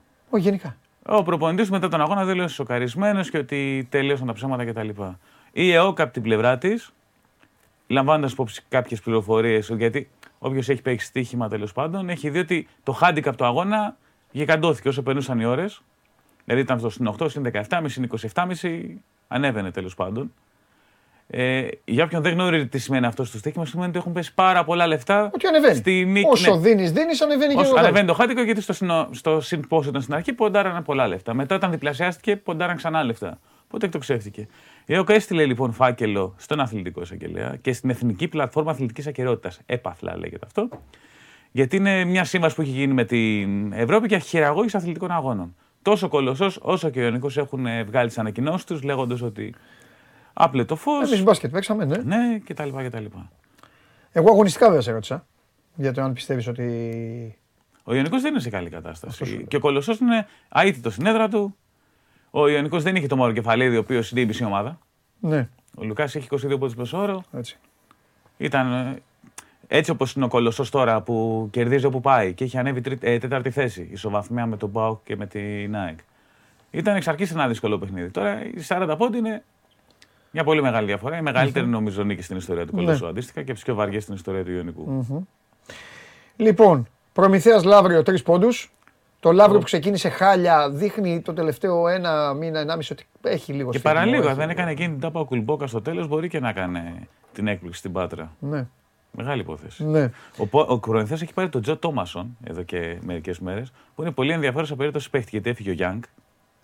Και ο Τόμασον, όσοι έχουν παρακολουθήσει το ευρωπαϊκό μπάσκετ τα τελευταία χρόνια, για τις ομάδες αυτής της ταχύτητας είναι σούπερ. Έχει κάνει μερικές πολύ καλές σεζόν τα προηγούμενα χρόνια. Ε, για τη Ρόδο είπαμε. Καρδίτσα ΑΕΚ 64-70. Μεγάλη νίκη για την ΑΕΚ. Μεγα... Ξέρω πως ακούγεται η καρδίτσα είναι ουραγός, αλλά η ΑΕΚ είχε ανάγκη αυτή τη νίκη για να, συνεχ... για να συνεχίσει αυτή την αναδοχή της πορεία. Η ΑΕΚ έβγαλε ανακοίνωση χθες, μιλώντας για τη διαιτησία, λέγοντας ότι διαφωνούσε με κάποια σφυρίγματα, να το θέσω έτσι τέλος πάντων. Σε ένα κατάμεστο από παδούς ΑΕΚ γήπεδο, το οποίο ήταν μια πολύ ωραία ατμόσφαιρα. Και έχει μια αγωνία πάλι για τον Φρέιζερ, ο οποίος ξανατραυματίστηκε. Ο Παναθηναϊκός κέρδισε τον Άρη εύκολα. Ναι, αναμενόμενο. Ο Παναθηναϊκός είναι αυτό το πράγμα. Αυτή, ε, ο Παναθηναϊκός αναγκαστικά μπαίνει στο ντους κάθε εβδομάδα γιατί έχει την εικόνα του στην Ευρωλίγκα όπου παίζει με άλλο επίπεδο ομάδες από ότι στο, στο Εντάξει, ναι, αυτό πρωτάθλημα. και για τους δύο εννοούσε. Γιατί άλλο επίπεδο ανταγωνισμού που βρίσκουν στην Ευρωλίκα και άλλο Ναι. στο ελληνικό πρωτάθλημα. Εννοείται αυτό είναι καλό βέβαια έτσι, γιατί δεν σκοτώνονται όπως στην Ισπανία που είναι οι ομάδες Ευρωλυγκάτη και μετά μπορούν να κάνουν ένα ταξίδι και να φάνε 15 πόντους. Από τη Μάλαγα για Και παράδειγμα. δεν είναι μόνο αυτό, είναι και ότι βολεύονται λίγο. Θα το πω αυτό, τον αφήνω τον Παναθηναϊκό. Γιατί θα πει κάποιος καλά, τι μας το λες, αφού έτσι κι αλλιώς ψάχνει να γεμίσει, να γεμίσει. Θα φέρω ως παράδειγμα όμως τον Ολυμπιακό. Αν είχε ένα τέτοιο πρωτάθλημα Ολυμπιακός, θα είχε πρόβλημα γιατί θα είχε τεράστια ανάγκη. Δηλαδή, εμείς θα ήμασταν οι πρώτοι που θα κάναμε κριτική και αυτά. Θα είχε τεράστια ανάγκη ενίσχυσης. Δεν θα έβγαινε. Και μετά καταλαβαίνεις ότι μπαίνει σε άλλη διαδικασία. Και ποιος χωράει και ποιος να παίξει, ποιος να κάνει. Γιατί το. Μα βλέπεις τα ρόστερ που έχουν οι Ισπανικές ομάδες που με ξέρεις την Α, Πασκόνια ακριβώς. παραδοσιακά παίζει με 8 παίκτε γιατί Έτσι. ο Κερεχέτα μέχρι εκεί δεν είναι Έτσι. λεφτά. Και ό,τι γίνει. Στο, με, από τον έναν του και μετά είναι αμολάει ετώ. Ναι. Η, Ρε- η Real Barcelona έχουν 15 παίκτες ρόστερ. Ναι. Ναι, αλλά ο Κερεχέτα το κάνει αυτό, το έχουμε ξαναπεί, γιατί είναι ο πιο μπασκετικός πρόεδρος που υπάρχει. Ένα. Δεύτερον, ψάχνει να βρει, πα- ψάχνει και βρίσκει παίκτες στα ντουζένια τους, ώστε να μπορούν να αντέχουν όλο αυτό. Στην καλή ηλικία, γι' Τους αυτό βρίσκει το σε ρυθμό ηλικία παίζουν, ναι, να, είναι, να είναι πολεμιστές. Και τρίτον και κυριότερον, ο Κερεχέτα έχει αναγάγει σε must και σε κορυφαίο σύνθημα θα παίζω και ό,τι και να γίνει γράφω στα παλαιότερα των υποδημάτων μου όλη σας την κριτική και οτιδήποτε. Δεν μπορεί να το κάνει αυτός. Μεγάλη Θέλω να πω, υπόθεση, ελληνική ναι. ομάδα. Κατάλαβες, δεν, α- δεν αντέχει. Ο λαός της Μπασκόνια Αυτά δεν τα θα πει πάνω, ποτέ «Ε, και ρεχέτα ε, κάβουρα ή και ρεχέτα τι κάνεις ή και ρεχέτα πάρε παίρνει. Μπαίνει και ρεχέτα εκεί και το βουλώνουν όλοι. Γιατί σου λέει εγώ είμαι. Εγώ είμαι αρχηγός εδώ. Μα έχεις πάρει την ομάδα από εκεί που Ε, ήταν ακριβώς. όταν είχε άλλα ονόματα. Τέλος πάντων, Ε. Γιατί η Μπασκόν έχει αλλάξει και 74 ονόματα. Έτσι. Σωστό και αυτό. Μπασκόν είναι μια θωμά που είχε αποκλείσει η ΑΕΚ σε άλλο όνομα το 68, έτσι. Στους πρώτους γύρους. Ναι, ναι, ναι, ναι, ναι, Δεν ναι. θυμάμαι τώρα ποιο όνομα είχαν από όλα τότε. Έχει αλλάξει. Ή Λαμποράλη, Κάχα ή κάτι τέτοια. Ναι. Ένα σώρο. Τι έχουμε πει, Δηλαδή, έχω πάει τόσες φορές στη Βιτόρια και ε, την, την έχω συναντήσει με όλα τα άλλα ονόματα. Με όλα τα ονόματα. Τα Με Ουγγρές, κάθε- τα Κεράμικα, Κάχα, Όλα, Λαμποράλη, Σάσκι, Λαμποράλη, Λαμποράλη, Κούτσα, ό,τι- Σάσκι, ό,τι- ό,τι- Μπασκόν, ναι. Ό,τι θες, ό,τι θες. Εντάξει, Μιλάμε για πάρτι. Ναι, ναι, ναι. Πιο πολύ. Ξεπέρασε την ε, Μπολόνια για πλάκα. Την Virtus. Η οποία κατέληξε τελικά στο Virtus. Δηλαδή. Αυτό ε, που έπρεπε. όχι τώρα το έχει κάνει σε καφέ, το μπήκε, μπήκε ο καφές. Αλλά ναι. Όπως όπως η Φορτιτούτο και αυτή ε, από την άλλη πλευρά. Τέλος πάντων. Πάντως είναι μαγκέ των Ιταλικών Μεσοργανώσαμε. ομάδων και των Ισπανικών ότι καταφέρνουν και βάζουν πάντα το χορηγό στο όνομα και τις λέμε έτσι. Δηλαδή λέμε Αρμάνι Μιλάνο. Ναι. Είναι Ολύμπια Μιλάνο. Απλώς μας έχει μείνει ότι είναι Εννοείται ότι είναι Αρμάνι. Μας έχει Ολύμπια. καθιερωθεί. Κοίτα, βέβαια υπάρχει ένα πρόβλημα εδώ. Ένα πρόβλημα που το, αυτό το εξηγούσα τα, παλαιο, τα παλαιότερα χρονιά στο φως. Έλεγε ο Κυρθόδωρο, με το δίκιο του τότε. Ο Κυρθόδωρο ήταν πολύ μπροστά από την εποχή του. Έλεγε: Δεν θα γράφουμε τους χορηγούς. Είναι σαν να κάνουμε τζάμπα διαφήμιση. Μα είχε δίκιο. Ναι. Γιατί να γράφω; Δηλαδή, εδώ παλεύουν τα εμπορικά τμήματα στα μίντια να παίρνουν μια διαφήμιση. Ο Κυρθόδωρο λοιπόν έλεγε κάτι που τώρα εδώ δεν το σκέφτεται κανένας. Βάζουμε συνέχεια εμείς. Βάζουμε συνέχεια. Η Αρμάνι, Αρμάνι, Αρμάνι, Αρμάνι, Αρμάνι, Αρμάνι. Μιλάμε πιο εμπόριο; Ε, Υπάρχει μεγαλύτερη διαφήμιση; Ω, πλάκα. Υπάρχει μεγαλύτερη Αλλά διαφήμιση. Γιατί το να έχει- σου δώσει λεφτά για διαφήμιση; Δεν χρειάζεται τίποτα. Το έχει κερδίσει. Δηλαδή, Δεν χρειάζεται η τίποτα. Αρμάνι είναι χαρακτηριστικό παράδειγμα. Ακριβώς και δεν την νοιάζει κιόλας. Γιατί μπορεί να πει κάποιος ναι, τρώει- τε- τε- τρώει τριαντάρες και είναι δυσφήμιση. Θα έλεγα τώρα το ρήμα. Ο Τζιόρτζιο δεν τον Τι νοιάζει λέγαμε πάντα καθόλου. Μπενετόν Τρεβίζο. Τι λέγαμε πάντα Μπενετόν Τρεβίζο. Ακριβώς, Δεν λέγαμε ακριβώς. Τρεβίζο. Εδώ λοιπόν τι είχε γίνει; Και που τώρα πεις στον Κεθόδωρο, δεν μπορούμε να βάζουμε Ολύμπια. Ή να βάζουμε Βίρτου. Οι, οι μισές ομάδες είναι έτσι. Ολύμπια είναι η μία, Ολύμπια είναι και η άλλη, Βίρτους είναι από εδώ, Βίρτους είναι από εκεί. Τέλος πάντων, το έχουν κάνει ε, όμω. Ήταν Βίρτους Ρώμα, ας πούμε. Ναι, Τη Virtus βέβαια, Bologna. βέβαια, βέβαια. Και, ε, το έχουν κάνει επιστήμη όμως, έχεις δίκιο. Λοιπόν, και πάω περιστέρι 70-81. Αυτό είναι το, το πιο ωραίο παιχνίδι που έχει γίνει. Μεγάλη νίκη για το Περιστέρι γιατί Ναι. όποιος έπαιρνε αυτή την νίκη ανέβαινε τρίτος και άλλος μετά μπλέκε με κολοσσό και ΑΕΚ στην τέταρτη θέση. Ναι. Πολύ μεγάλη νίκη για το Περιστέρι. Ο Κασελάκης δύναμη, είχε 19 από τις 9 rebound. Ναι. Φρανσίσκο έχει κάνει πάλι double-double. Ναι. 16 πόντι 10 assist. Ο Μπιλάν έκανε τα δικά του. Το Περιστέρι με τούτα και μ' αυτά, αλλά αυτή τη στιγμή είναι τρίτο. Ναι. Είχε κάνει μια κοιλίτσα αναμενόμενη κάποια στιγμή. Τώρα πάλι τρίτο. Λοιπόν, ο Ολυμπιακός παίζει με την Πάτρα στο ΣΕΦ. Αμφίβολος ο Κάνααν, ακόμα με Ναι. αυτή την περιπέτεια που πέρασε με την πέτρα στα νεφρά. Ο Απόλλωνας θα έχει καινούριο παίχτη στο ρόστερ του. Το Μάρτ, όχι το Μάρτιν Λούθερ είναι άλλο κομμάτι αυτό. Τον Αλόνζο Βέρτζ, ο οποίος ήρθε από την Πολωνία, από το Πολωνικό Πρωτάθλημα. Τον ανακοίνωσε πριν από μισή ώρα και λέει και θα είναι και διαθέσιμος. Ναι. Και βρήκα, θα πω και ένα στοιχηματικό, επειδή γουστάρουν τα στοιχηματικά, ε, έτυχε και το είδα. Ε, δεν ξέρω αν θα ε, μπορεί να πέσει ο κουβάς, γιατί αυτά τα μάτς, προσέξτε να δείτε, τα μάτς αυτά είναι πολύ ύπουλα. Είναι μάτς πολλών πόντων διαφοράς. Και είναι μάτς μεγάλου rotation. Απλά αυτό το 7,5 πόντι φαλ, συγγνώμη στο φίλο μου τον Γιώργο τον Μπόρη και στο το, το παιδί το ξένο που είχε εκεί η Πάτρα, αλλά νομίζω ότι ο Φαλ τέσσερις φορές μπορεί να γυρίσει, τέσσερις φορές μπορεί να καρφώσει στην ρακέτα του Απόλλωνα. Αλλά επαναλαμβάνω, χαμηλή τόνη γιατί μπορεί να είναι και ένα παιχνίδι, να μπει μέσα ο Μπολομπόη και να τον αφήσει ο Μπαρτζόκας Και να με τον παίξει Μπλάκ και 28 να λεπτά. παίζει να αλλάξει, Ναι, να παίξει για να, για να έχουν ε, χρόνο. Ε, λοιπόν. Ανακοίνωσε παίχτη Μονακό. Ναι, για πάμε, πες τίποτα. Το Τζίμα Μονέκε. Ο Τζίμα Μονέκε ήταν ο περσινός MVP του Basketball Champions League όταν ήταν στη Μανρέσα. Σωστά. Και είναι αυτός που είχε υπογράψει το Σακραμέντο αντί Ναι. του Βεζέγκοφ το καλοκαίρι. Όταν Ναι. είχε πάρει τότε. Μα Όταν τους- μου το είπες, λέω «Πες, είτε αυτό το όνομα κάπου το Ναι, είχε έχω πάρει ακούσει». το Τζίμα Μονέκε και ένα άλλο παιδί πάλι που ήταν από την Ιγυρία. Ναι. Ποιος ήταν ο άλλος, ο Οκπάλα. Του είχε πάρει αυτούς τους δύο όταν δεν κατάφερε να πει στο Βεζέγκοφ. Ναι. Τον άφησε ελεύθερο πριν από 10 μέρες, τον διεκδίκησαν αρκετές ομάδες. Έμοιαζε δεδομένο ότι θα πάει στη Μονακό βέβαια. Ναι. Γιατί και το πρακτορείο που τον εκπροσωπεί είναι γαλλικό. Φάνηκε να κάνει κίνηση Παρτιζάν, αλλά η Μονακό μετά το Μόρμαν ήθελε τεσάρι Ναι. και πήρε άλλον ένα για να γεμίσει τη ρακέτα της. Βέβαια είναι 1,98 έτσι. Είναι περίεργο. Είναι Jim Bilbao φάση για τους Ναι, παλαιότερους. ναι, ναι, ναι, ναι. 1,98 αθλητικός. Ωραία περίπτωση παίχτη πάντως. Για να το δούμε. Για να Θα το δώσει δούμε. βάθος. Εντάξει, ταιριάζει. Και όλα σε αυτή η ομάδα έτσι όπως παίζουν, ταιριάζουν. Ξεκίνησε Ωραία. τη διάθεση για τα εισιτήρια του Final Four. Ξεκινάει αύριο ψέματα, 17 Ιανουαρίου. Θα βγει Για 10 ανακοίνωση. το πρωί. Βγήκε, βγήκε. Α, τη βγάλανε. Αύριο το πρωί, ξεκι... όποιος θέλει, ας πάει, μπαίνει στο site, υπάρχουν σχετικές πληροφορίες. Ε, η Ζαλγκύρη Αρένα χωράει κάτι παραπάνω από 15.000 κόσμο. Έτσι είναι. Οπότε υπάρχουν αρκετά εισιτήρια. Και καλά κάνεις και το λες. Έπιαν ενδιαφέρεται. Όποιος πιστεύει στην ομάδα του, πηγαίνει και κλείνει. Προλάβετε όσοι θέλετε. Ε, εντάξει, πιο πολύ. Έχει στον πακέτα κόσμο που του Ολυμπιακού πάει και στους μπασκετικούς Για το βέβαια. φθηνότερο εισιτήριο από αυτά που έχουν ανακοινωθεί είναι 225 ευρώ για 4 αγώνες. Ναι. Εντάξει, είναι πολύ φθηνό. Είναι πολύ φθηνό. Το Γιατί- φθηνότερο. Και πάει μέχρι 500 κάτι. Λοιπόν, προλάβετε γιατί να ξέρετε κάτι. Οι οπαδοί της Μακάμπη ψωνίζουν πάντα εισιτήρια όπου και να είναι η Πολύ, ομάδα. πολύ νωρίς. Να τα ξέρετε αυτά πάντα. Η Ευρωλίγα πλέον έχει φτάσει στο σημείο που λέει επόμενη παράγραφο ότι όποιος λέει δεν προκριθεί ομάδα του μπορεί να πουλήσει το εισιτήριό του σε αυτή την πλατφόρμα. Έτσι εννοείται. που Αυτό γίνεται. το έχει βγάλει επίτηδες. ναι, το Κανονικά κάνει- σε λίγο και θα γράφει. Ο παδί τη Μακάμπη. Αν δεν καταφέρει η ομάδα να πάει, απευθυνθείτε Εντάξει, εκεί. το κάνει γιατί είχε ξεφύγει η φάση με τα εισιτήρια. Έτσι. Δηλαδή έφτασε στο σημείο. Είναι πώς πήγαν στην Ολλανδία και νομιμοποιη- νομιμοποίησαν κάποια φάρμακα, κάποιες Ναι. ουσίες τέλος πάντων γιατί, για να σκοτώσει το παρεμπόριο. Έτσι αντίστοιχα, όταν έβλεπε στη μαύρη αγορά να φύγουν τα εισιτήρια τριπλάσια, τετραπλάσια τιμή, λέει η Ευρωλίγα, ωραία, έχω και αυτή την πλατφόρμα. Όποιος θέλει να το δώσει, ας το δώσει εδώ. Σωστό. Λοιπόν, Α, τελευταίο. Sorry, Έλα, sorry. έξε, έξε, έξε. Γιατί είπα Martin Luther King Day. Σήμερα είναι Martin Luther King Day. Day. Οπότε είναι Ξημερώνει νωρίς τα στην μάτς. Αμερική. Ναι, ο Γιάννης παίζει, άμα παίξει, γιατί έχει χάσει τα δύο τελευταία παιχνίδια, 9 και μισή με τους Pacers. Έχει 7 παιχνίδια τα οποία ξεκινούν πριν τις 12 το βράδυ. Από 8 που παίζουν οι Celtics με τους Hornets. Μέχρι τις 11 θα έχουν παιχτεί 7 παιχνίδια. Θα έχουν ξεκινήσει 7 παιχνίδια. Για όποιον δηλαδή δεν θέλει, λέει ας μια φορά, ας μην ξενυχτήσουν να δω NBA, είναι κατάλληλη νύχτα για να το κάνει Σωστό. αυτό. Αυτό. Καλά κάνεις και το λες. Γιατί είναι πολλοί που λένε ξενυχτάμε και αυτά. Δείτε ε, σήμερα NBA. Τα μαγαζιά κλείνουν νωρίς σήμερα. Ναι, δεν τι είναι. έχει να δείτε Αν και πάνω. έχουμε εκτός, δεν ξέρω. Όχι τώρα πώς ακόμα πάει. έχει, ναι, νομίζω κλείνει πιο. Αλλά τέλος πάντων. ε, Έλα, 9 η ώρα πάντως Μέσα, έχουν έτσι, κλείσει. έτσι, έτσι, έτσι. Δηλαδή, Ευχαριστώ πολύ, Στεφανάρα μου. Ευχαριστώ πάρα πολύ. Λοιπόν, Στέφανος Μακρύς, κατατοπιστικότατος, συγκλονιστικός, πλούσιος. Μην κλείσεις την πόρτα έτσι κι αλλιώς, ε, Στέφανε. Περιμένουμε άλλο πελάτη να περάσει μέσα για να αλλάξουμε και λίγο το... να αλλάξουμε λίγο ρυθμούς. Ο άνθρωπος ο οποίος μπορεί να μας να μας φτιάχνει τις εβδομάδες. Ξεκινάμε Δευτέρα, τώρα ξυπνάμε πρωί-πρωί και λες «Ε, γάμο, το δεν περνάει». Δεν σ' αρέσει Εγώ μισώ. Δευτέρα. Τι, μισώ- τι κάνω, τι μισώ; Βέβαια, όπως μου λένε, κοίταξε να δεις, άμα υπήρχε από Τρίτη, θα έβριζε την Τρίτη. Οπότε άσε να υπάρχει Δευτέρα, να βρεις τη Δευτέρα. Μισώ τη Δευτέρα. Βασικά δεν έχω μάθει να μισώ τη Δευτέρα. Έχω μάθει να μισώ την Κυριακή μετά τις 6 ώρα το απόγευμα. 5-6 ώρα το απόγευμα. Θα πω γιατί.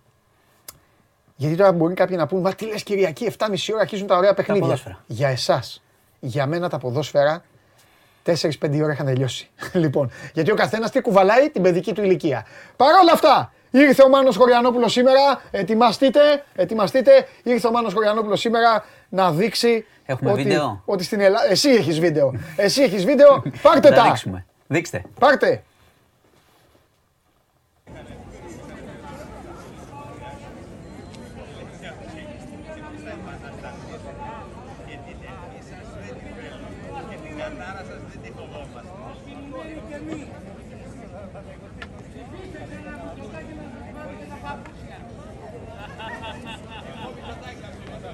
Άρα δεις εγώ τι να του κάνω. Αλλά εγώ του το χωρατάω.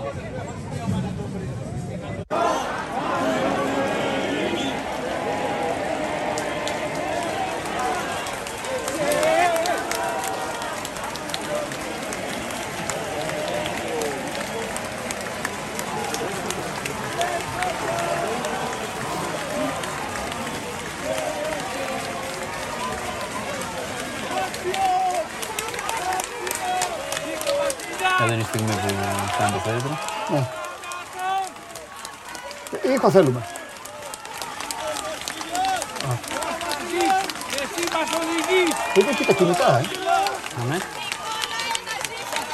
Και είχε ναι, ο Μπελοπόνης. Πολύ. Α, είναι. Ναι, ναι, ναι, ναι. Ο Πιτσιρικάς εκεί. Και το Κωνσταντινός. Ήταν εδώ. Ποιον είναι; Ε, Ήταν ξέδρα αυτός. Αυτός ήταν ε, πρόεδρος συνδέσμου. Μάλιστα. Ε, Έχει πάει να πω ο Μάνος Φραγκητάκης εκεί. Τα βίντεο. ναι, Τραβάει. Α, α, α, αυτός είναι ο, ο- ωραία. Εμείς Τον μπορούμε να έχω μιλάμε, hardcore. αφήστε πλάνα, Ναι, ναι, αφή- αφήστε. αφήστε τα Τον έχω πλάνα. hardcore το Μάνο. Έχει πάει και στην Ουκρανία, έχει πάει και, στο... και στην Κηδεία. Ε, ρε παιδί μου, έχω κάποιες απορίες. Τελείως. Να ε, πω λίγο μόνο, θες να πούμε πάνω στις απορίες ή να πούμε λίγο και τι γίνεται, τι γίνεται τώρα για τον κόσμο. Όχι, πιο να πολύ; λύσουμε τις απορίες. Ε, γιατί πρώτα απ' όλα ε, είναι αναφέρετο, δι- είναι αναφέρετο δικαίωμα του καθενός να, να, να, να πιστεύει τι θέλει, να θέλει να το- δεν στερούμε από κανένα το δικαίωμα. Α, Εμένα άλλες είναι οι απορίες μου. Εδώ που, που με βλέπουν και βλέπουν την εκπομπή. Ε, τι θέλω να πω. Ρε παιδί μου.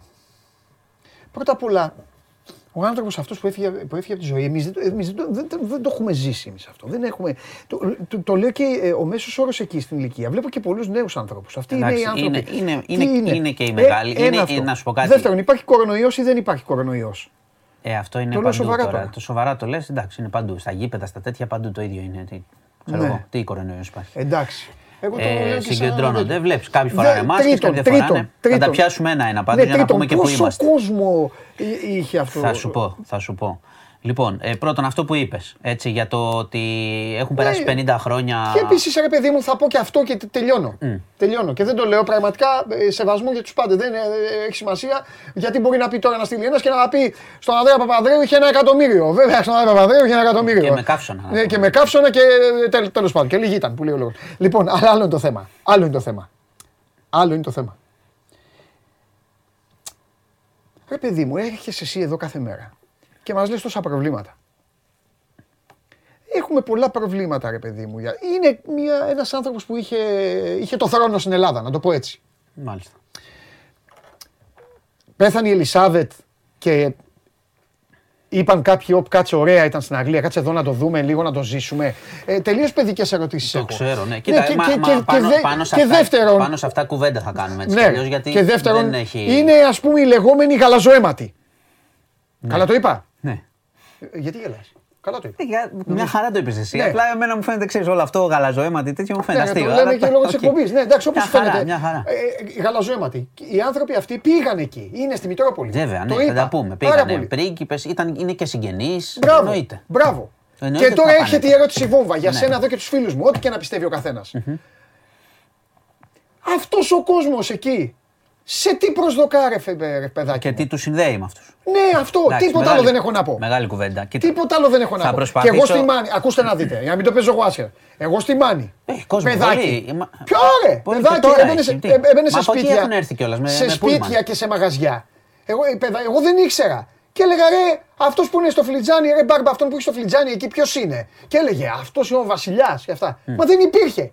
Και έλεγα εγώ, ήμουνα 6-7 χρονών. Έλεγα, ωραία, και πού είναι αυτός τώρα; Τελείωσε ε, τέτοιο. Και έλεγαν, Α, δεν είναι εδώ. Και. ε, μετά από τόσα χρόνια. Λοιπόν, Κοίταξε, τέλος τώρα, πάντων. τώρα θα είναι πολύ θεωρητική η κουβέντα ε, πάνω σε αυτά που είπες. Να πω καταρχάς πολύ σύντομα ότι αυτή τη στιγμή είναι η εξόδιος ακολουθία. Έτσι. Ναι, ναι, οκ, είναι αυτό μέσα οι συγγενείς, δεν το συζητάμε. η, η σύζυγός του, η Άννα Ναι. Μαρία και τα λοιπά, τα παιδιά του. Γίνεται η εξόδιος ακολουθία, έχει κάποια μέτρα ασφαλείας, δεν έχει ταλαιπωρηθεί τόσο πολύ η πόλη, να πούμε την αλήθεια. Οκ, εντάξει. Εντάξει, μια χαρά. Ε, θα πάνε μετά στο Τατόι, όπου δεν θα, Ναι. μπουν, ε, θα μπουν μόνο οι προσκεκλημένοι για να Οκ. γίνει η ταφή. Οπότε μέχρι το απόγευμα θα, θα έχει ολοκληρωθεί. Λοιπόν, τώρα πάνω σε αυτά που λες. Κοίταξε. Ε, έχει αρκετό κόσμο. Δεν είναι τόσος πολύ. Όπως λέμε. Είναι Ναι. Α. μία μέρα που γίνεται και γι' αυτό μαζεύτηκε πάρα Δεν είναι ούτε τριήμερα ούτε τέτοια. Είναι ένας κόσμος που ήρθε. Τώρα, αυτό που λες, κοίταξε. Ε, Δεν, θέλω, δεν υπάρχει τώρα λόγος, επειδή ακριβώς έχουμε πει 100 φορές ότι τα έχει λύσει αυτά ο λαός με την ψήφο του το 74. Μπορεί, εγώ δεν το πάω δεν πολύ- έχει δεν θέμα. το πάω πολιτικά Δε- δε- καθόλου. δεν είναι, όχι, μα να μου πεις δεν- μπορεί να το πηγαίνουν αυτοί. Αλλά Ναι. κρατάνε ελληνικές σημαίες. Ωραία. Κάποιοι Ε, κρατάνε. θα σου μισό πω- λεπτό. θα σου πω πώς το εξηγώ. Μισό Θα λεπτό σου πω τώρα. πώς το εξηγώ. Α, άμα, κοίταξε, άμα θέλουμε να εξοργιστούμε, μπορούμε να το εξο- να εξοργιστούμε. Τι Δεν εννοώ; υπάρχει λόγος. Όχι, τι εννοώ; Κάποιοι κρατάνε σημαίες επανάστασης.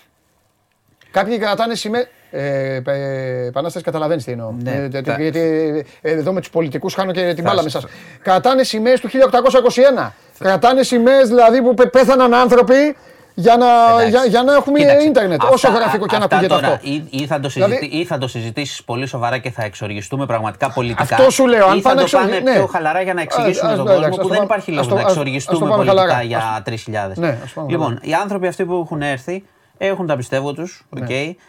Έχουν μεγαλώσει έτσι οικογενειακώς. Έχουν έρθει, οι πιο πολλοί έχουν έρθει με πούλμαν από Πελοπόννησο. Ναι. Γι' αυτό βλέπεις και νέους. Κοίτα, υπάρχει και άλλη άποψη. Τώρα στέλνει εδώ ο Θόδωρος Ευαγγελόπουλος, επειδή εγώ θέλω με όλους να με εντάξει. Και όλες τις απόψεις γουστάρω. Λέει, ε, λέει, κατάλαβε το επιτέλους, το λέει σε σένα τέλος πάντων, ήταν αρχηγός κράτους. Την Μάλιστα. ιστορία δεν θα τη διαγράψει κανένας. Μάλιστα. Οκ. Δεν έχω διαγράψει εγώ τίποτα. Ναι, ρε Αλλά παιδί αν, μου, εντάξει, αν, το λέει αν, επειδή- αν όμως, αν Ναι. όμως ε, συζητήσουμε για το, τις, τους χειρισμούς του για να μην διαγράψουμε την ιστορία, ήταν ένας καταστροφικός αρχηγός κράτους.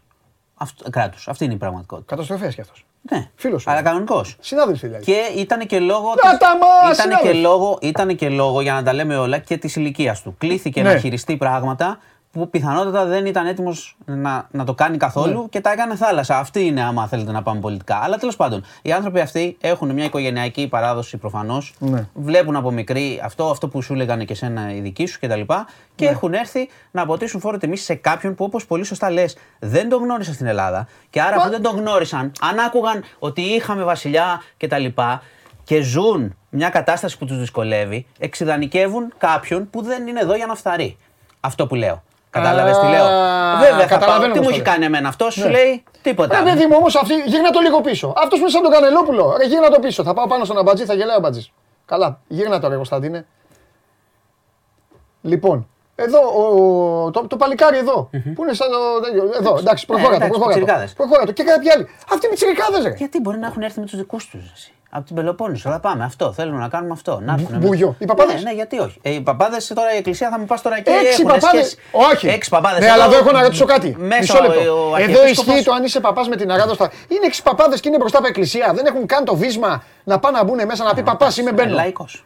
Καλά κάνει. Κάθονται στην ουρά. Οκ. Πάντως, κοίτα, αν είναι να κάνουμε πολιτική συζήτηση, θα θέλει ώρες, θέλει να εξηγήσουμε και θέλει να δεχτούμε όλες τις πλευρές του τι έχει γίνει. Έχουν, εκείνη η περίοδος δεν οδήγησε σε καλά πράγματα. Τέλος για τη πάντων, χώρα. εντάξει, τώρα Δεν πούμε βρήκαμε, εκεί. βρή- τώρα βρή- Τώρα, οι βρήκαμε άνθρωποι- μια κηδεία για πάτημα γίνει Ναι, κουβέντα αυτό σου τώρα. λέω. δεν είναι, εντάξει, Επίσης, τώρα, επίσης, επίσης, γιατί, για να τα λέμε όλα, πράγματι η δημοκρατία πρέπει να έχει τις ανοχές της. Ναι. Επίσης είναι αλήθεια ότι δεν μπορούσε ας πούμε, η κυβέρνηση να μην ασχοληθεί με το θέμα. Γιατί λένε Ναι.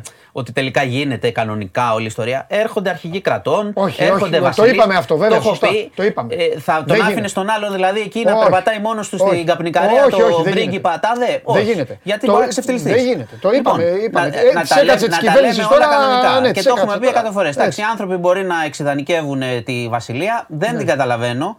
Δηλαδή, τι θέλατε, να πληρώνουμε, φαντάζεσαι, να πληρώναμε και βασιλική οικογένεια; να, τους, να ζούμε και βασιλική οικογένεια στην Ελλάδα; Δεν θα ήταν πολύ Δεν ωραίο. νομίζω ότι ο Έλληνας πια το έχει αυτό. δεν- Ναι, δεν νομίζω. Για- Γι' αυτό, γι αυτό κιόλας, όπως μου λες, δεν θεωρώ ότι είναι πάρα πολλοί άνθρωποι.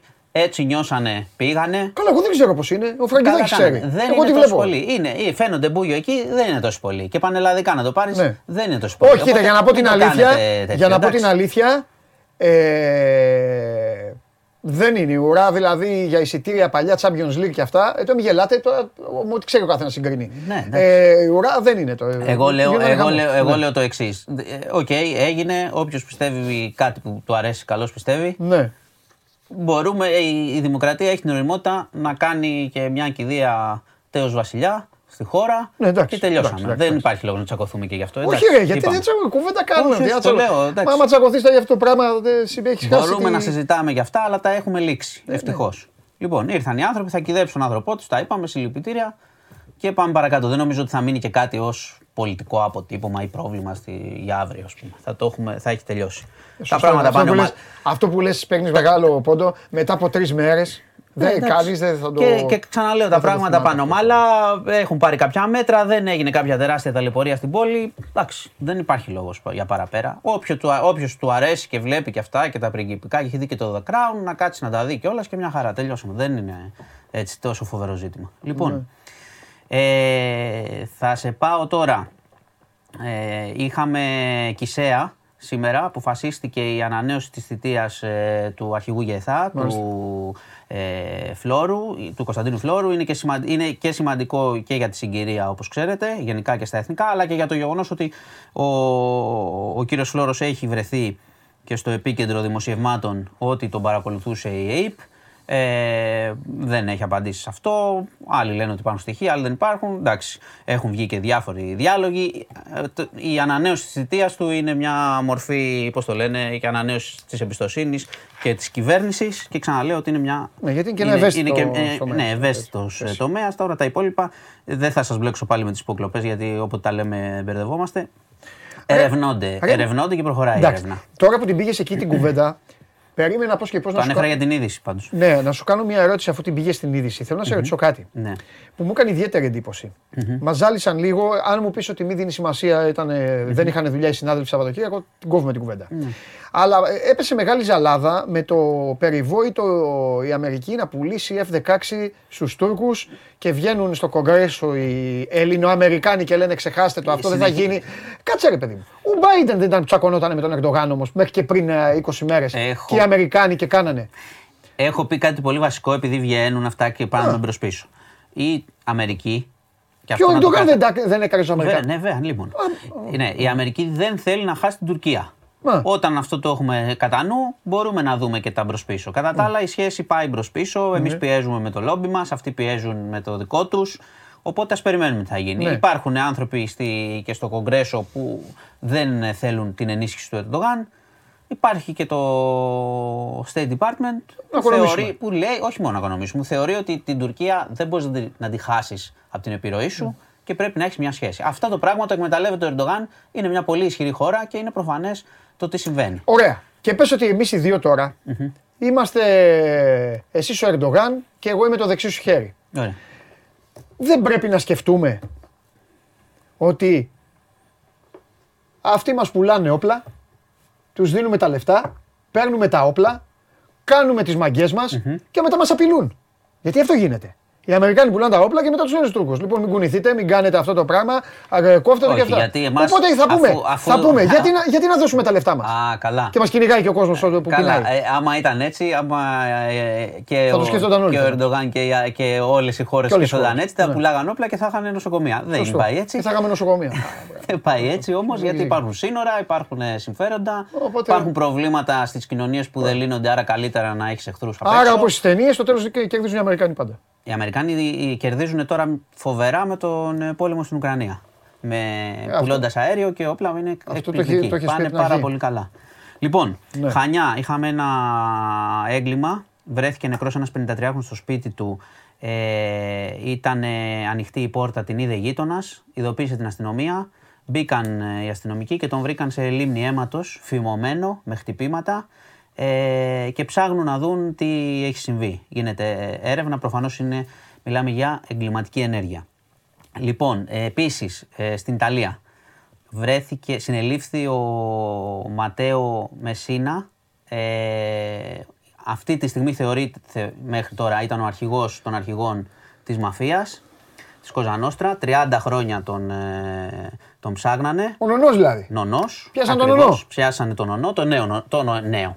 Μετά το Μπροβεντσάνο και το Ρίνα που έχουν πεθάνει κι αυτοί ε, και τους είχαν πιάσει. Τον Προβετσάνο, αν θυμάσαι, τον είχαν πιάσει σε ένα. Ε, σε τέτοιο. Σε βοσκοτόπι, σε σπηλιές κρυβότανε και έστελνε χαρτάκια. Δεν είχε κινητά να σε βρουν κατευθείαν. Έγραφε χαρτάκια και, Και τα τρώγανε. χρόνια, χρόνια τον ψάγνανε. Τέλος πάντων, αυτόν όμως εδώ, ο οποίος έχει καυχηθεί ότι έχει γεμίσει μόνο στο ένα νεκροταφείο παλιά, τον ψάγνανε 30 χρόνια. Τώρα έκανε τον τελευταίο χρόνο θεραπείες σε μια ιδιωτική κλινική στο Παλέρμο. Το είχαν εντοπίσει εδώ και πολύ καιρό. Ε, τη γέμισαν αστυνομικούς για να μην υπάρξει θέμα. Δεν υπήρξε κάποια αντίσταση. Τον βούτυξαν. Είπε και η Πρωθυπουργός της Ιταλίας ότι είναι μεγάλη ιστορική ημέρα για την Ιταλία. Ξέρεις, είναι ο μόνιμος πόλεμος εκεί. Οπότε τώρα περιμένουμε να δούμε ποιος θα είναι, ποιος θα είναι ο επόμενος νονός. Εντάξει, αυτή το είχε και ανάγκη μετά τις εκλογές και όλα. Ναι, έτσι δεν είναι; εντάξει. Εννοείται. Αλλά πάντα εκεί ξέρεις. Γιατί- Ανα, ανα, ανα Το λέω γιατί 15-20 λόγω- χρόνια βρίσκουν τον ε, νονό. Ναι, ρε παιδί μου, αλλά επειδή η συγκεκριμένη λόγω και της πολιτικής της και λόγω αυτό είχε δεχθεί, τώρα αυτή πήρε, Ε, κοίτα, πήρε σου γερόπλο. ξαναλέω, Θα η βγει να κυβέρνηση- σου λέει, εγώ τον όχι, έπιασα. Όχι, είναι, χειροκροτάγανε και ο κόσμος στον δρόμο. Αυτό σου πιάσανε λέω. και τα λοιπά. Είναι μεγάλο πράγμα. Ναι, ναι, ναι, ναι, ναι. Λοιπόν, και να κλείσουμε με Ουκρανία. Είχαμε ένα χτύπημα στην πόλη Δεν θα Ντνίπρο. κλείσουμε με Ουκρανία. Με Καντέρ θα κλείσουμε. Α, με Καντέρ. Τι έγινε, ήρθε τίποτα καμιά. Όχι, αλλά πάλι θα γίνουμε πάλι ο Ερντογάν και το, το δεξί του χέρι. Για την επικήρυξη. Ρε φίλε, 500 χιλιάρικα. Έναν παίκτη ε, που κυκλοφορεί, που τον βλέπουν όλοι, που παίζει, που κάνει. Που... Τι είναι αυτό, τι επικήρυξη είναι αυτή; Ρε παιδί, εγώ ξέρω ότι Για επικυ- απειλή. Ρε, σε επικηρύσεις κάποιον που δεν μπορεί να τον βρει ούτε, ούτε γονείς του. Έτσι δεν είναι. Εντάξει, Ε, μπορεί να α, κάνει. Τι επικήρυξη μισό. είναι αυτή; Να- δεν, μπορείς να κάνεις και, δεν μπορεί να κάνει και κίνηση όπως μα. Και επίσης, Δεν μπορεί να κάνει κίνηση, να τον πιάσει όπως μας κάνανε εμάς τότε που είμαστε ε, Παιδί αστεία, μου, αστεία χώρα παιδί με μου, το- ο τύπος όμως είναι Και κα- πήραν τον Οτσαλάν. Ρε στον Οτσαλάν. Ο Οτσαλάν πες όμως ήταν κάποιος που τον έψαχνες.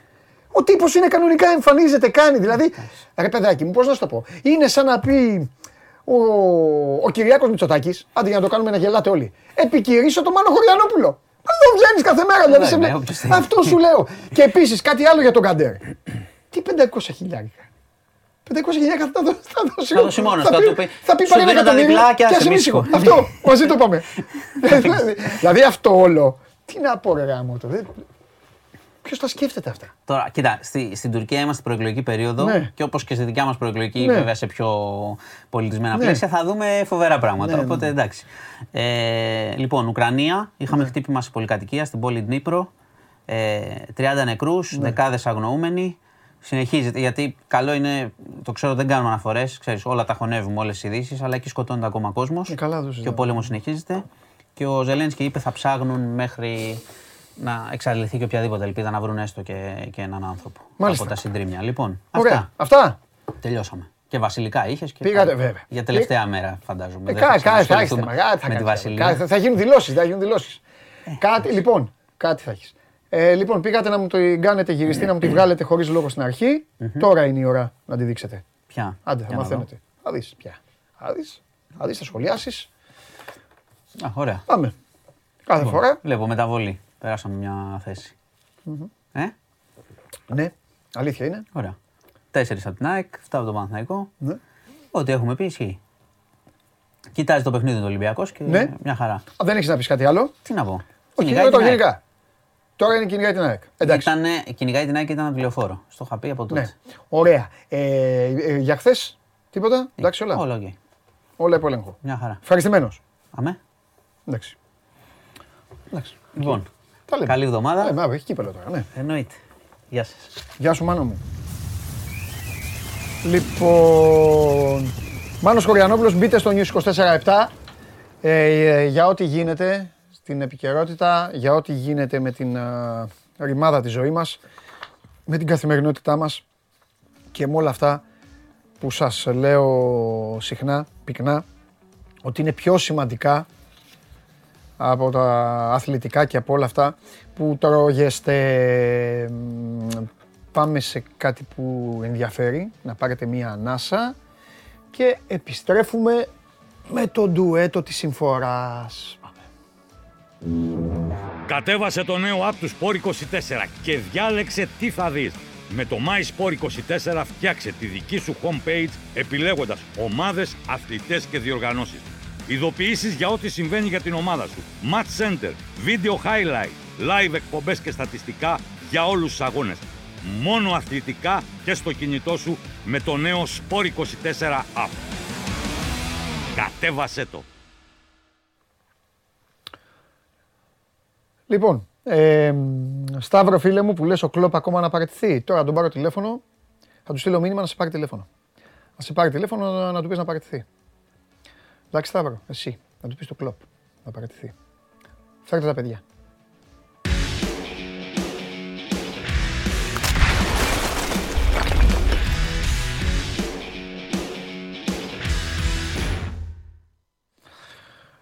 Λοιπόν, χαίρετε. Καλή εβδομάδα. Καλή εβδομάδα. Γεια σου Μίτσο. Γεια σου Μίτσο, γεια σου Μίτσο. Επί δύο. Αχ, πόσο... πο- ε, πώς πανηγύρισες το, το 2-1. Τι έκανες; Τι έκανες; Ή ήσουν ήρεμος. Ή επειδή αυτοί οι αναθεματισμένοι ανά πάσα στιγμή μπορεί να κάνουν τη ζημιά, ε, έκατσε σκότα και λες κάτσε άστο να τελειώσει πρώτα; Ε, όχι, δεν, έ- δεν έκατσα κότα. Α. Όχι, δεν το συζητώ. Αλλά θέλω να σου πω ότι πανηγύρισα περισσότερο το 1-1. Γιατί έτσι πως μας έβλεπα εκείνη την ώρα, Δεν τον ακούω καλά, Δυσκολευόμαστε ανεβάστε από- τον λίγο μωρέ. Έλα, για πάμε, πες ρε Δημήτρη. Λέω, πανηγύρισα περισσότερο το 1-1. Γιατί έτσι πως μας έβλεπα εκείνη την ώρα, δυσκολευόμασταν πάρα πολύ να βάλουμε γκολ.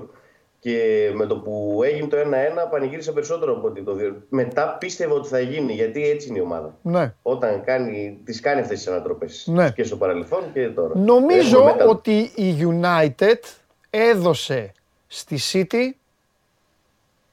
το χτύπημα κλειδί για την απώλεια του τίτλου. Παίζει πάρα πολύ όμορφη μπάλα η Arsenal και παίζει πολύ απλή μπάλα. Είναι πάρα πολύ δύσκολο κατά τη γνώμη μου. Οι διαφορές ανατρέπονται για πλάκα στην Αγγλία. Το ξέρετε αυτό πάρα πολύ καλά όλοι και είναι νωρίς ακόμα. Αλλά νομίζω ότι θα πρέπει να γίνουν πολλά πρέ- θα πρέπει, χτυπάω και ξύλο γιατί δεν θέλω εγώ να χτυπάει κανένας. Θα πρέπει να γίνουν άσχημα πράγματα στην Arsenal για να χάσει αυτό το momentum που έχει. Τέλος πάντων, θα το δούμε. Ωραίο πρωτάθλημα Εντάξει, είναι. έχει, έχει πολύ δρόμο. Έχει πολύ δρόμο. Ναι, έχει δρόμο όντως. Μόλις τελείωσε, ε, ο πρώτος γύρος τελειώνει μεθαύριο. Τετάρτη είναι η τελευταία αγωνιστική του πρώτου Ναι. γύρου. Έχει ακόμα ένα γύρο. Εντάξει, έχει πάρα πολύ δρόμο. Σωστό. Μιας και είναι και ο Δημήτρης, όχι ότι. Ε, το, δέν, το δένω με τον Ολυμπιακό δηλαδή, όχι με τον Δημήτρη. Και η Νότιγχαμ πηγαίνει καλά. Είναι σε καλό φεγγάρι αυτή τη στιγμή. Ε, στην προσπάθειά της να σώσει το τομάρι της. Ε, και γενικά είναι ένας λόγος να βλέπεις αυτό το πρωτάθλημα ειδικά στην περίπτωση που τελειώσει και στις τρεις τελευταίες λέξεις, ε, συγγνώμη, στις τρεις τελευταίες θέσεις υπάρχει και μια συγκεκριμένη ομάδα. Για να δούμε μέχρι εκεί. Να πουλάνε τα γλυφιτζούρια στην Championship. Για πάμε λοιπόν. Τι έγινε τώρα στο Καραϊσκάκι, τι γίνεται, τι να πω τώρα; Είδα ένα παιχνίδι, ψιλοβαρέθηκα και σε αυτό πρέπει να πω ότι το έκανε ο Πάρντιου έτσι. Νομίζω ότι δεν διαφωνείτε. Και δεν το λέω για κακό του. Δημήτρη, έπιασε τον εαυτό σου να αναρωτιέται ότι μήπως τελικά ο Άρης, τώρα που έγινε ο πρώτος από τους μεγα... λεγόμενους μεγάλους που έδειξε στον Ολυμπιακό ότι άμα δεν βάλει τον γκολ νωρίς μπορεί να τον ζορίζει με το... με... χωρίς να έχει παίκτες, ξέρεις, να φεύγουν στο πλάτος. Όχι, ήταν κάτι αναμενόμενο. Ναι. Δεν ήταν κάτι παράξενο. Ναι. Δηλαδή, έχοντας διαβάσει τον Ολυμπιακό κανείς και πόσο μάλλον οι αντίπαλοι προπονητές που αυτό ε, πρέπει να κάνουν και λόγω της δουλειάς τους, Ναι. βλέποντας ότι ο Ολυμπιακός παίζει με την ίδια ενδεκάδα για τρίτο συνεχόμενο παιχνίδι, ε, διαβάζοντας πώς είναι ο τρόπος παιχνιδιού του, του Ολυμπιακού, αυτό έκανε ο Άρης. Δηλαδή, δεν είχε, ο Πάρντιου έκανε το αναμενόμενο. Ναι, αυτό μου σε Ξέροντας ρωτάω. Σου ότι λέω, ο- το αναμενόμενο ότι έχει- είναι ανησυχητικό. Όχι, δεν είναι ανησυχητικό για μένα. Οκ. Θα σου πω γιατί δεν είναι ανησυχητικό. Ε, γιατί πρώτον ότι και οι τρεις που ήταν πίσω από τον ε, Μπακαμπού, δηλαδή και ο Φορτούνης και ο Χάμες και ο Μπιέλ, ε, δεν ήταν στην καλύτερη τους βραδια Δεν θα πω ότι δεν ήταν. κα- Αλλά δεν ήταν και οι τρεις, ξέρεις, δεν ήταν ο ένας από τους από τους τρεις. Δηλαδή στο ημίχρονο που βγήκε ο Φορτούνης δεν θα μου κάνει εντύπωση αν άλλαζε κάποιον από τους άλλους ο Μίτσελ. Για να το πω έτσι πιο, πιο απλά. Ναι, ρε παιδί μου. Απλά ε, εδώ καταλαβαίνεις ότι ο, ο Μίτσελ, και αυτό το, το έγραψα κιόλας και το ε, σήμερα στο Sport 24, είναι ότι ε, δε- έχει τις εναλλακτικές που να μπορεί να βάλει τους εξτρέμ ανα- στα παιχνίδια, αλλά θέλει και επιπλέον εξτρέμ.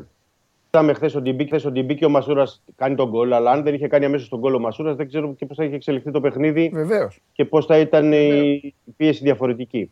Ο, ε, ε, πρέπει να πω εδώ ότι και ο Άρης προσαρμόστηκε περισσότερο στο να χαλάσει αυτή την τριάδα του Ολυμπιακού παρά έτσι για να, για να το πω να, το, να παίξει και να κάνει αυτό το παιχνίδι του που ξέρουμε γιατί έχει και επιθε, επιθετικές αρετές και ο Άρης. Στοπ. Δημήτρη, Ε, βλέπουμε συμφωνεί. ότι ήταν, Περίμενε, περίμενε τώρα. Ε, Ένα, ευκαιρία είναι. Πάσα έβγαλες. Συμφωνείς, Ναι, ναι, Δημήτρη; ναι, ναι. Εκεί- Αυτή ήταν η στόχευση; Ε, όχι, εγώ διαφωνώ. Α, μπράβο, για πες. Ε, νομίζω ότι στο χθεσινό παιχνίδι ο Άρης πέρασε ίσως το πιο εύκολο πρώτο ημίχρονο που έχει περάσει στο φετινό πρωτάθλημα. Στο πρώτο μέρος είχε τον απόλυτο έλεγχο, δεν απειλήθηκε ποτέ. Δηλαδή, ε, φέτος ο Άρης έχει πάρα πολλά προβλήματα στην αμυντική του λειτουργία. Παρ' όλα αυτά, πήγε στον Πειραιά να παίξει ο Καραϊσκάκης και στο πρώτο μέρος δεν δέχτηκε ούτε φάση από τον Ολυμπιακό. Νομίζω ότι όσες φορές είχε την ευκαιρία, έδειξε ότι επιθετικά μπορεί να δημιουργήσει καταστάσεις. Δεν έχασε τις φάσεις. Πέτυχε ένα τέρμα το οποίο ακυρώθηκε εντάξει, για ένα μέτρο offside. Απείλησε και με ένα σου του Μαντσίνη. Ε, δεν νομίζω ότι πήγε να χαλάσει πράγματα ο Άρης. Νομίζω ότι είχε ένα πλάνο τακτικό το οποίο το υπηρέτησε τέλεια, αλλά όχι για να χαλάσει τον αντίπαλό του. Ήθελε να πάρει το τρίποντο αυτό ο Άρης. Νομίζω ότι αν ήταν λίγο πιο τυχερός στο πρώτος μέρος, σε μερικές ε, ε, καταστάσεις στο transition, μπορούσε να κάνει πολύ εύκολα γκολ. Παρ' όλα αυτά, κάποιες λάθος επιλογές του Μαντσίνη, ε, κάποιες λάθος αποφάσεις του Ματέο Γκαρσία ε, και οι δύο χτες αυτοί ε, υστέρησαν στην τελική απόφαση και στην τελική πάσα. Νομίζω γι' αυτό ο Άρης δεν προηγήθηκε. Στο δεύτερο μέρος έγινε διαφορετική εντελώς υπόθεση γιατί το τέρμα ε, που δέχτηκε ο Άρης μπήκε στου 46. Οπότε όλο το πλάνο που είχε χτίσει ο Πάρντιο και σε αποδητήρια και ό, όλα αυτά που άκουσαν οι ποδοσφαιριστές του ε, στην ανάπαυλα ε, πήγαν στον κάλαθο των αχρήστων και χρειάστηκε ο Άρης να εμφανιστεί εντελώς διαφορετικός και να ψάξει κάτι εντελώς διαφορετικό το οποίο δεν είχε εκείνη την ώρα ε, στη φαρέτρα του. Δεν μπορούσε να το ψάξει. Παρ' όλα αυτά δεν νομίζω ότι ο Άρης ε, προσπάθησε να χαλάσει τον αντίπαλό του. σα ίσα νομίζω ότι ο Ολυμπιακός του έδωσε και χώρο ε, στις αρχές του παιχνιδιού και τον άφησε να πάρει και εκείνον πρωτοβουλίες. Το έκανε Δημήτρη αυτό, του δώσε χώρο. Λοιπόν, όχι. Για πες. Είχε την κατοχή την μπάλα ο Ολυμπιακός. Είχε 10 παίκτες ο Άρης πίσω από την μπάλα το πρώτο παιχνίδι. Παιδιά δεν ξέρω πώς το είδε. άλλωστε, Έτσι φαίνεται και στο γήπεδο. εντάξει, Ο Ολυμπ- καθένας, ο- ναι. τον Άρη δεν τον, δεν τον έχω δει. Ναι, τον Άρη δεν τον έχω δει εγώ να παίζει τόσο κλειστά, τόσο όλοι πίσω από την μπάλα, τόσο όλοι στο να κυνηγάμε να κλείσουμε τους χώρους σε παιχνίδια που έχει κάνει. Ο, ο Άρης έπαιξε εντελώς κόντρα σε αυτό που παίζει συνήθως. Δεν παίζει έτσι ο Άρης. Και ο Άρης δεν έβαλε και καθόλου δύσκολα στον Ολυμπιακό. Ο, ναι, μεν ο Ολυμπιακός δεν, έ- δεν έκανε ευκαιρία στο πρώτο ημίχρονο. Γιατί δεν έκανε ευκαιρία. Γιατί έκλεινε όλους τους χώρους ο Άρης. Ο Άρης κοίταγε στο να μην επιτρέψει τον Ολυμπιακό. Αυτό είπα εγώ στην αρχή. Όλη η στόχευση ήταν στο να μην παίξει, ο- μην παίξει ο Ολυμπιακός. Και στο δεύτερο ημίχρονο που μπαίνει γρήγορα τον γκολ, από εκεί και πέρα ο Ολυμπιακός μπορεί να πάει το μάτι στο 2-3-0. Αν δείτε τις ευκαιρίες δηλαδή που έχουν χαθεί και από τον Χουάν και από τον Ελαραμπή και από όλους τους παίκτες και στη φάση του BL που διώχνει ο Κουέστα. Άνετα το μάτι πήγαινε στο 3-4-0. Ο Άρης δεν, δεν έκανε κάτι ιδιαίτερο ή επιθετικά για να μπορέσει να βάλει δύσκολα στον Ολυμπιακό. Η στόχευσή του ήταν, επαναλαμβάνω, γιατί φαινόταν και στο γήπεδο και στις γραμμές του, ήταν ώστε να μην επιτρέψει στον Ολυμπιακό να κάνει το παιχνίδι του. Όχι πώς θα έκανε ο Άρης το παιχνίδι του. Αν η στόχευση του Πάρντιου, αυτό δεν το ξέρω. Αν η στόχευση του Πάρντιου ήταν ότι ξέρετε θα παίξουμε όλοι πίσω από την μπάλα και αν θα βρούμε δύο αντεπιθέσεις να μπορέσουμε να κάνουμε γκολ στον Ολυμπιακό, οκ. Μπορεί να ήταν η στόχευση αυτή του Πάρντιου. Δεν, δεν, δεν ξέρω. Αλλά ήταν κόντρα στην, ε, στη φύση και σε αυτό που παίζει ο Άρης. Εννοώ, αυτό. Με βάση το παιχνίδι που ξέρουμε του Άρη. Ναι. Εγώ εδώ σε αυτό το σημείο λοιπόν να μπω στην κουβέντα και να πω ότι ούτε ο ένας κάνει λάθος ούτε ο άλλος. Ο Πάρντιου κατέβασε μια ομάδα με τις γραμμές του απλά πιο μαζεμένες από ποτέ, κοντά τη μία γραμμή στην άλλη. Ε, αυτό φάνηκε πολύ καλύτερα, φαινόταν στο γήπεδο που ήσουν εσύ Δημήτρη από ό,τι στην τηλεόραση, αλλά λίγο, λίγο να ξέρεις, λίγο να καταλαβαίνεις, μπορείς να το διακρίνεις αυτό και τηλεοπτικά. Ήταν κοντά οι γραμμές του Άρη. Ήταν όλοι πίσω από το Ήξερε, κέντρο. ήξερε ποια είναι τα όπλα του Ολυμπιακού. Κατέβηκε με Βέβαια. στόχο να, να μπλοκάρει. Η πρώτη, του, η πρώτη του στόχευση, Δημήτρη, του Πάρντιου δεν ήταν να χτυπήσει την τριάδα πίσω από τον Μπακαμπού. Η πρώτη του στόχευση ήταν να καταφέρει, μήπως κατάφερνε, να κάνει αυτό που έκανε η ΑΕΚ. Να μπλοκάρει τον Εμβιλά με τον Χουάνγκ. Η ΑΕΚ όμως, η ΑΕΚ, το έκανε γιατί παίζει ένα εξαιρετικό ποδόσφαιρο και μπορεί να ανέβει ψηλά να σε πνίξει. Ο Άρης προσπαθούσε να το κάνει αυτό, περιμένοντας τον Ολυμπιακό να φτάσει στο κέντρο του γηπέδου. Τελείως διαφορετικό. Τελείως. Έτσι κύλησε το πρώτο ημίχρονο. Ο Ολυμπιακός πάλευε να βρει δρόμους. Δεν τους βρήκε. Ο Άρης δεν κεγόταν να βρει δρόμους. Κεγόταν να οδηγήσει τον Ολυμπιακό στο 60-70 να τον έχει κάνει να μπει στη διαδικασία του άγχους, να αγχωθεί και το γήπεδο και από εκεί και πέρα, αν μπορούσε να πάρει κάτι περισσότερο θα το έπαιρνε. Διαφορετικά θα φεύγει έτσι. Δεν είδα πράγματα για να είμαι δίκαιος 100%. Δεν είδα πράγματα που θα πρέπει αυτή τη στιγμή ο Μίτσελ να έχει ταρακουνηθεί.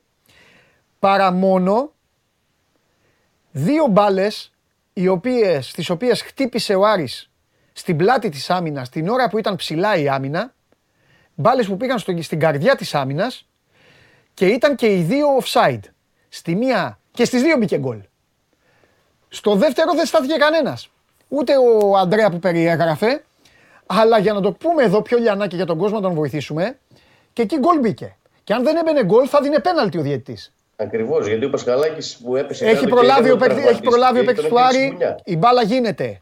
Α, ε, Γκρέι. Ποιος ήταν, Ναι, γκρέι, γκρέι. Είναι Ο Γκρέι, Γκρέι, ο Πασχαλάκης Γκρέι. Γκρέι. Έτσι μπήκε το γκολ. Ήταν κα, καραμπολίσιο. Βέβαια ήταν ένα μέτρο offside. Οπότε δεν μέτρο. συζητάμε αυτή τη φάση. Ούτε την προηγούμενη συζητάμε. Αλλά Δημήτρη πέρασαν οι μπάλες αυτές. Ε, οπότε αυτό είναι το μοναδικό που θα πρέπει να καθίσει λίγο ο Μίτσελ να σκεφτεί. Από την άλλη τώρα Δημήτρη μου εσύ, άκου να σου πω τι γίνεται. Πρέπει να καθίσει ο Πάρντιου και να πει τι πήρα από αυτό το παιχνίδι, γιατί την Τετάρτη παίζει ίδιο μάτς που εσύ έχεις πει ότι είναι μεγαλύτερος ο στόχος. Ναι, εννοείται. Οπότε εδώ γεννάται το ερώτημα. Τι, τι, τι άλλο θα πάει να κάνει ο Άρης τώρα την Τετάρτη; Γιατί να πάει να, να κινδυνεύσει περισσότερο θα είναι λίγο ζόρι. Βέβαια, εδώ θα πρέπει να μας πει και ο άλλος Δημήτρης πώς θα παίξει ο Ολυμπιακός. Δηλαδή, αν θα πάει έτσι ή θα πάει μπες Μασούρα, μπες και Γκάρι Ροντρίγκες μέσα για να ε, κάνετε. Πείτε Έχει, μου, τώρα, αλλά για, και- πείτε μου για για- αυτά τα σκέλη και μετά θα πάμε και σε κάτι άλλο που θέλω να πούμε με τους δύο. Μμμ. Κοίταξε. Ε, νομίζω ότι χθες με το που τελείωσε το παιχνίδι 1-0, αν πήγαινε στον Πάρτιο και τον έλεγες θα το έπαιρνες αυτό ε, σαν αγώνα κυπέλου. Ότι χάνεις 1-0, ήταν αγώνας κυπέλου π.χ. Θα το έπαιρνες, νομίζω ότι θα το έπαιρνε πάντως. Για να σου δείξω με λίγα λόγια τι θα πάει να κάνει την Τετάρτη. Νομίζω ότι την Τετάρτη θα δούμε κάτι διαφορετικό. Θα δούμε τον Άρη ακόμη πιο αμυντικογενή. Δηλαδή το χθεσινό προσπάθησε να βγει με τα ρίντα, με τα μπό να πιέσει και κάποιε μπάλες. Νομίζω ότι την Τετάρτη θα τον δούμε ακόμη πιο πίσω τον Άρη. Θα θέλει Και ξεκάθαρα ακόμη πιο- να πάει το μάτι στο Βικελίδης δηλαδή και ό,τι γίνει. θα θέλει ξεκάθαρα να πάει το μάτι ο Βικελίδης. Ότι χθες ήταν ε, πιο χαλαρός ίσως, ε, ε, ενώ ήθελε να παίξει και το ποδόσφαιρό του. Νομίζω την Τετάρτη ε, θα τον δούμε πιο σφιχτό ε, τον Άρη ε, σε σχέση με το χθεσινό μάτς. Ναι. Παρ' όλα αυτά, ε, έχει να κρατήσει σίγουρα θετικά χαρακτηριστικά από το χθεσινό παιχνίδι ο Πάρτιου, γιατί είδαμε χθες την τριάδα Νταμπό Ετέμπο Νταρίτα στα χαφ που έπαιξε πρώτη φορά μαζί αυτή η τριάδα να τα πηγαίνει πολύ καλά. Ε, κατάφεραν να μπλοκάρουν του, το, τα ατού του Ολυμπιακού και ε, αν δεν δεχόντουσαν αυτό το γκολ του 46, όπως είπες και εσύ, δεν ξέρουν πώς θα εξελισσόταν το παιχνίδι ε, και μπορεί όντως να μπορούσε να κλέψει και κάτι αργότερο ο Άρης γιατί δέχτηκε τον γκολ σε πολύ άσχημο σημείο, ίσως το πιο άσχημο σημείο που θα μπορούσε να το είχε δεχθεί. Ε, και νομίζω ότι χθες είδαμε έναν Άρη χωρίς ε, Λουίς Πάλμα, Μάνου Γκαρθία και Μπακαρ Καμαρά. Ε, μπήκαν αλλαγή ο Γκαρθία και ο Πάλμα στα τελευταία λεπτά. Μπορεί την Τετάρτη να χρειαστεί να τους δούμε ε, νωρίτερα ή ακόμη και βασικούς. Δηλαδή προσπάθησε ο Άρης να κρύψει και κάποια πράγματα για την Τετάρτη. Ο Μάνου Γκαρθία στα προηγούμενα μάτσα αγωνιζόταν βασικό ε, συνεχόμενα και είναι σε πολύ καλή κατάσταση και σε ανωδική πορεία. Χτες προτιμήθηκε να μπει στο 75ο λεπτό να παίξει μόνο για ένα τέταρτο. Μην παραξενευτούμε αν τον δούμε την Τετάρτη να αγωνίζεται βασικός. Όχι, δεν παραξενόμαστε. Δημήτρη, Θα έχει αλλαγές ο Ολυμπιακός, γιατί δεν μπορεί να πάει με την ε, ίδια ενδεκάδα. Έχει και περιστέρη τη, την Κυριακή που ο Μίτσελ θεωρεί ότι θα είναι εντελώς διαφορετικό το παιχνίδι με τον Ατρόμητο σε σχέση με αυτό με το Κυπέλου. μήπως το ανοίξει το γήπεδο. Πρώτον. Σου λέει, σου λέει ο άλλος τώρα ότι θα παίξει πιο σφιχτά. Μήπως τελικά το, αφ- το, μήπως το ανοίξει. Το περιμένει, το περιμένει ότι θα παίξει. Το περιμένει ότι θα παίξει πιο σφιχτά ο Άρης. Ο Μίτσελ. Ναι, θεωρώ ότι μπορεί να δούμε από την αρχή διαφορετική τριάδα στην επίθεση, δηλαδή να δούμε στην κορυφή τον Ελαραμπή αντί τον Μπακαμπού. Επειδή έπαιξε 20 λεπτά το λέω χθες ο Ελαραμπή σε σχέση με τον Μπακαμπού που Ναι. έπαιξε 70 λεπτά. Εντάξει, τώρα μην μου πεις σύνθεση. Θα δούμε Δεν- στα πλάγια. α, Όχι, το Είναι λέω η με την λατρεία, έννοια το την ξέρω, τριάδα. άστο τώρα. Είναι νωρίς ακόμα. Είναι νωρίς. Δεν Θέλω λέω να για πούμε την για δύο δεκάδα, παίκτες. επαναλαμβάνω. Θέλω να πούμε για δύο παίκτες. Θέλω τη Λέω, γνώμη σου κα- για δύο παίκτες. Είπα. Κάτσε να τελειώσει. Α, τελείωσε. έλα, έλα, έλα. Νόμιζα, ναι, έλα, για πες. Είπα το, στην κορυφή ο Ελαραμπή και στα πλάγια μπορεί να δούμε τον Γκάρι Ροντρίκε με τον Μασούρα. Θα το δούμε όμως. Τέλεια. Να σου πω, θέλω να μου πεις για δύο παίκτες κάτι. Είπα χθες στην Game Night ότι, αλλά είναι δική μου γνώμη αυτή, ότι ο, ο υγιής Γκάρι Ροντρίγκες δεν γίνεται να μην παίζει. Δεν είναι για να μπαίνει αλλαγή στο 80. Είναι ό,τι καλύτερο έχει ο Ολυμπιακός ε, εκεί σε θέση που μπορεί να παίξει ένας με έναν, να κάνει δουλειά, να μπαίνει, να, πα- να διαγώνια κίνηση, να ε, παίρνει την εσωτερική, να σπάει μπάλες και αυτά. Θέλω να μου πεις άμα σου το βεβγάζει εσένα στο γήπεδο πλέον. Και το δεύτερο που θέλω να πω και το είπα, γιατί πάνω απ' όλα πρέπει να είμαστε σωστοί και να αποδίδουμε. Γιατί όταν κάνουμε κριτική, για να μας πάρει στα σοβαρά ο άλλος, πρέπει να είμαστε και σωστοί. Όταν κάποιος πραγματικά δίνει πράγματα. Θέλω να πω Δημήτρη ότι τι σου κάνει η Μπολόνια. Εγώ το τελευταίο δεκαπενθήμερο βλέπω τον καλύτερο Ρέαπτσουκ που έχω δει ποτέ. Παίζει, παίζει άνετα, παίζει με άβρα, βγάζει μπάλες, ανεβαίνει σωστά, βγάζει σέντρες, δίνει, ε, δίνει τελικές πάσες που μπορεί να γίνουν γκολ. Ε, θεωρώ ότι η ψυχολογία του είναι ξεκάθαρη ότι κοιτάξτε να δείτε, δεν πειράζει που με κράζετε, εγώ έτοιμος να φύγω είμαι, έχει έρθει μια ομάδα που με γουστάρει να παίξω και καμπιονάτο αμαλάχη, ελάτε να το απολαύσουμε. Ωραία, να πω για το πρώτο. Για το Ναι, Γκάρι να πεις, Ροντρίγκες ό,τι που λες. Ε, το ξέρουμε ότι είναι στο ο extreme που αυτή τη στιγμή έχει ο Ολυμπιακός που μπορεί να πάει στο ένας εναντίον ενός. Ναι. Γιατί ο Μασούρας δεν το έχει αυτό. Έχει άλλα χαρακτηριστικά. Ε, αλλά δεν, το, δεν βλέπουμε να, να το βγάζει στο γήπεδο. Δηλαδή το ξέρουμε ότι το έχει, αλλά δεν το βγάζει. Μμμ. Θέλω να πω ότι έχει, πέ- μπορεί να παίζει 20 λεπτά, μισή ώρα, ε, να το χρησιμοποιεί, γιατί το χρησιμοποιεί και συχνά ο Μίτσελ. Μην ξεχνάμε τώρα ότι έχει 14-15 παιχνίδια στα πόδια του Γκάρι Ροντρίγκες Ναι. και έχει δύο γκολ. Πρέπει να είναι πιο ουσιαστικός. Αυτό θέλω να πω. Δηλαδή, οκ, μπορεί να τα βγάλει, μπορεί, ξέρουμε ότι μπορεί να έχει την ποιότητα, αλλά πρέπει να το βγάλει. Δεν είναι τυχαίο ότι τον βάζει στο τέλος ο Μίτσελ ή τον αλλάζει και βάζει, δίνει περισσότερο χρόνο στο, στο Μασούρα. Ή δεν εμπιστεύεται τόσο στο να το ξεκινήσει και βασικό τον Γκάρι Ροντρίγκες. Γιατί ε, έχει και αυτό τον ε, φόβο, μην έχει κάποιο μυϊκό τραυματισμό ή ε, αν παίξει 90 λεπτά, δεν ξέρω πώς θα είναι στο επόμενο παιχνίδι. Ε, είναι θέμα του ίδιου του Γκάρι Ροντρίγκες. Δηλαδή αυτό για να το ε, τελειώσουμε. Ότι και ο ίδιος πρέπει να γίνει πιο ουσιαστικός, πιο παραγωγικός. Δεν γίνεται να είναι εξτρέμ της αξίας και του επίπεδου του Γκάρι Ροντρίγκες και να έχεις δύο γκολ τώρα ε, αυτή τη στιγμή ενώ βρισκόμαστε σχεδόν, έχουμε περάσει και τα μισά της ε, περίοδου.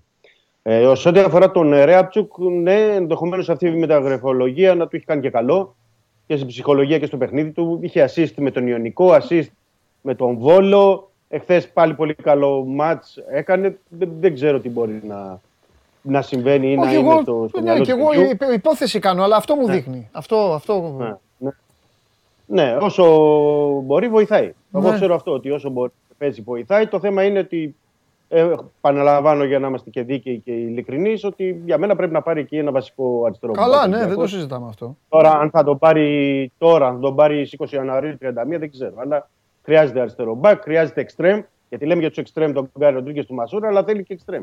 Τι να κάνουμε τώρα. Αφού θέλει εξτρέμ, πρέπει να πάρει ένα βασικό εξτρέμ Ολυμπιακός για να μπορεί να, να διαχειρίζεται την κατάσταση. Ναι. Γιατί δεν μπορεί να προχωρήσει με Ναι. όλη αυτή την τριάδα σε όλα αυτά τα παιχνίδια, γιατί έχουμε ακόμα αρκετά παιχνίδια και στο πρωτάθλημα και στο κύπελο. Δεν μπορεί να πηγαίνει σε ρί ο, ο Φορτούνης, ο Χάμες και ο μπιελ Και θα πρέπει να διαχειρίζονται και σε κάποιους αγώνες. Γιατί και όλα από εδώ και πέρα, και πρέπει να το πούμε αυτό για τον κόσμο, όχι για μα, γιατί Ναι. εμείς τα γνωρίζουμε το και οι τρεις μας, είναι ότι είναι όλα, όλα ντέρμπι τώρα για τον Ολυμπιακό. Μμμ. Δηλαδή, στο κύπελο έχει τον Άρη. Ε, Αν περάσει, ε, έχει πάλι ντέρμπι μέχρι να φτάσει στο τελικό. Στο πρωτάθλημα είναι 10 παιχνίδια play-off, συν αυτά τα παιχνίδια που ακολουθούν που είναι όλα πολύ δύσκολα. Δεν, δεν υπάρχουν εύκολα παιχνίδια πλέον μέχρι το τέλος της ε, σεζόν. Και εδώ θα, θα μετρήσουν και πολλοί, πολλά άλλα πράγματα. Ναι. Οπότε Ναι. Ο, ο, ο, ένας φίλος μας, ο Κώστας, ε, εκφράζει την ανησυχία του. Λέει, ο Δημήτρης κάθε μέρα ε, μιλάει για μπακ και εξτρέμ, αλλά για στόπερ τίποτα. Ε, νομίζω ότι στα στόπερ την Παρασκευή δεν μιλάει για στόπερ γιατί δεν υπάρχει κίνηση ακόμα, έτσι δεν είναι. Έχει αλλάξει κάτι. ναι, ναι. Όχι, όχι, δεν έχει αλλάξει μεγάλη στιγμή. Ναι. Αυτό τώρα εσύ γιατί πιστεύεις ότι γίνεται, ρε παιδί; Ή μάλλον άστο, άστο, άστο. Αυριανή κουβέντα. Αυριανή κουβέντα. Μην Ναι. πάμε. Τώρα, τώρα μιλάμε, για, Οκ. μιλάμε για τις δύο ομάδες, παίξαν εχθές. Ε, ε, δε- δεν υπάρχει κάτι φρέσκο και για τους δύο εννοώ μεταγραφικό, έτσι; Τα, στα ίδια δεν είμαστε; Στον Ολυμπιακό αυτή τη στιγμή όχι. Μπράβο. Ωραία. Ε, Και στον Άρη Ρέιδη. Και στον Άρη δεν υπάρχει. Οπότε Δημήτρη, αυτή τη στιγμή ο Άρης, για να σε αφήσω στην ησυχία σου, πηγαίνει. Αν δεχτούμε ότι πάει να δώσει το, μά- το- τα μάτια της χρονιάς. 100%. Ωραία, μου το κάνεις εύκολο. Και χθες ήταν λοιπόν, ο Άρης είναι, η... είναι μια φοβερή ορχήστρα και έχει κλείσει να παίξει ένα κονσέρτο από το οποίο κρίνονται τα πάντα. Η μισθή, η ζωή της ορχήστρας για όλο το χρόνο, για όλα. Χθες ήταν η καλύτερη δυνατή πρόβα της ορχήστρας. Νομίζω ναι. Τέλεια. Νομίζω ναι. Τέλεια. Χθες έδειξε πράγματα τα οποία ε, και μπορούν να θορυβήσουν τον αντίπαλο και μπορούν να κάνει τον ίδιο να αισθάνεται καλύτερα μέσα στο γήπεδο, μέσα στι τέσσερις γραμμές εν ώψη των δύο αυτών αγώνων με τον ίδιο αντίπαλο. Γιατί ε, κακά τα ψέματα, όντως πάει να δώσει τα παιχνίδια της χρονιάς μέχρι τα επόμενα, αν ο Άρης προκριθεί για παράδειγμα. Ε, και σίγουρα θέλει να δείξει τουλάχιστον καλό πρόσωπο. Δεν ξέρω αν θα αποκριθεί ή όχι, αλλά πρέπει να δείξει καλό πρόσωπο και χθες ο Άρης έδειξε καλό πρόσωπο στο Καραϊσκάκης. Οπότε ε, είναι μια παρακαταθήκη για τα δύο μάτς κυπέλου. Ωραία. Και από την άλλη Δημήτρη, όμως, είναι ίσως από τις λίγες φορές, δηλαδή καίγεται ο Άρης, αλλά είναι και από τις λίγες φορές που ο Ολυμπιακός, μην παρεξηγηθώ, δεν το πετάει το κύπελο στα σκουπίδια, θα καταλάβεις πώς το λέω εσύ, αλλά είναι και από τις λίγες φορές που ο Ολυμπιακός το κύπελο το έχει πιο πάνω από ό,τι το είχε τα προηγούμενα χρόνια. Αλήθεια είναι αυτό. Αλήθεια είναι αυτό για πολλούς λόγους. Δηλαδή Ναι. είναι και λόγους πέρα από το πρεστίζ ε, που λέμε γιατί είναι τίτλος το κύπελο, ότι όπως και να το λέμε εντάξει, οκ, δεύτερος τίτλος πίσω από το πρωτάθλημα, αλλά είναι ένας στόχος με την έννοια γιατί και τη βαθμολογική θέση που είναι ο Ολυμπιακός αλλά και όσα έχουν συμβεί μέσα στο, στην ε, σεζόν, στο ξεκίνημα. Συν ότι ο Μίτσελ ε, έχει αυτή τη φιλοσοφία ότι πρέπει να πάρουμε και το κύπελο και οι ποδοσφαιριστές και να δώσουμε χαρά στον κόσμο. Ε, συν ότι θα είναι διαφορετικά στο τέλος να έχεις πάρει το κύπελο, να έχεις βγει στο Champions League. Ξέρεις, όλα μετρούν στο, σε αυτή την φάση και ο Ολυμπιακός δεν έχει την πολυτέλεια να επιλέγει. Δηλαδή αυτό το έχει πει και το επαναλαμβάνει συνέχεια και ο προπονητής στους παίκτες ότι αυτή τη στιγμή εμείς δεν επιλέγουμε, πηγαίνουμε παιχνίδι με παιχνίδι και όλα πρέπει να τα κερδίζουμε. Ε, αυτό είναι και αυτό τους είπε και χθες και στο ημίχρονο, δηλαδή, να σου πω και την αλήθεια. Στο, όταν ε, θέλησε να τους ταρακουνήσει μετά από αυτό το πρώτο ημίχρονο που δεν ήταν καλός Ολυμπιακός. Ναι. Ουσιαστικά δεν, γιατί δεν έβγαλε και φάση, δεν, έκανε και, δεν απείλησε τον Άρη. Ε, και εκεί θέλησε να ταρακουνήσει γιατί ε, ένιωσε κάπως ότι ήταν ένα ημίχρονο σαν αυτά τα πεταμένα που, κάνει, που έκανε στον πρώτο γύρο ο Ολυμπιακός και τους στίγιζαν. Ε, και λέει ότι πρέπει να, να πολεμήσουμε. Δηλαδή αυτό θα είναι και, το, και μετά το παιχνίδι και με το, στο πρωτάθλημα και στο κύπελο. Και θεωρώ ότι και ο Ολυμπιακός θα είναι μια ενδεκάδα βασικών με αυτούς που είναι λεγόμενοι. Για το είπα και Λαραμπή, γιατί δεν μπορεί να πεις ότι ο Λαραμπή ε, είναι απλωματικό επειδή παίζει okay, ο Μπακαμπού και βγάζει τα γκολ, αλλά είναι ο Λαραμπή. Καταλαβαίνεις. Ο Ροντινέη θα Γιατί αν παίξει δεν την κάνει, Τετάρτη. Δεν είναι- Καλό το ερώτημα, δεν μπορώ να σου πω με σιγουριά. Εντάξει, Δημήτρη μου έγινε. Δεν, είναι, δεν τις παρούσε έτσι κι αλλιώς. Απλά εσύ με πήγες Ναι, λίγο, ναι. με πήγες εκεί και μπήκα κι εγώ. Θε- Ένα τελευταίο και φύγατε. Ε, μου είπατε για τα μεταγραφικά, αλλά γι' αυτό δεν γίνεται να με σε ρωτήσω, γιατί πουλάει και το όνομα, λέει και ο καθένας το μακρύ του και το κοντό του. Με- για χάμες. Ισχύει κάτι ουσιαστικό, έχεις να πεις κάτι δηλαδή να το. Που να... Όχι, για Χάμες δεν, δεν υπάρχει κάτι. Ο Ολυμπιακός το ξεκαθαρίζει και είναι για την πλευρά του Ολυμπιακού ότι έχουν μαζί του έτσι και αλλιώς το συμβόλαιο μέχρι το καλοκαίρι. Τώρα αυτά που λένε Γαλατά Σαρά ή οτιδήποτε. Το καλοκαίρι τι να σου πω, δεν μπορεί να γίνει. Εντάξει, Τώρα για σωστό, αυτή τη σωστό. στιγμή δεν γίνεται καμία συζήτηση. Ο Ολυμπιακός θέλει να τον κρατήσει και του έχει κάνει και πρόταση δηλαδή, για την ανανέωση και, είναι, και έχουν συζήτηση και για την ανανέωση μέχρι το 2024. Έχουν μια προφορική συμφωνία δηλαδή, τη συμφωνία κυρίων να το προχωρήσουν. Μάλιστα. Τώρα όλα τα άλλα είναι λογικό, είναι φήμες. Είναι εντάξει, OK. OK. το Δημήτρη, ο, παίρνουν Άρη, και δέκα ο, ομάδες. ο Άρης γύρισε ή έχει κάτσει εδώ; Έχει κάτσει στην Αθήνα, θα προπονηθεί και σήμερα και αύριο στο γήπεδο του Ατρομήτου, στο Περιστέρι. Εντάξει, και εγώ αυτό θα έκανα. Καλά κάνανε. Ναι, και τη Δετάρτη ο αγώνας και μετά θα επιστρέψει για τα παιχνίδια τα εντός, γιατί και την Κυριακή παίζει εντός ο Άρης, οπότε Εντάξει. εντάξει, τέλος οι διακοπές στην Αθήνα. Τέλεια. Φιλιά, παιδιά, τα λέμε. Καλή συνέχεια. Καλό μεσημέρι. Καλό Γεια σας παιδιά, να είστε καλά. Για χαρά. Λοιπόν, αυτά για τον Ολυμπιακό και για τον Άρη. Ε, 1-0 το χθεσινό παιχνίδι. Έμειναν ανοιχτοί λογαριασμοί, όχι μεταξύ τους μόνο. Όχι λόγω του κυπέλου, αλλά ανοιχτοί λογαριασμοί και με τους εαυτούς τους.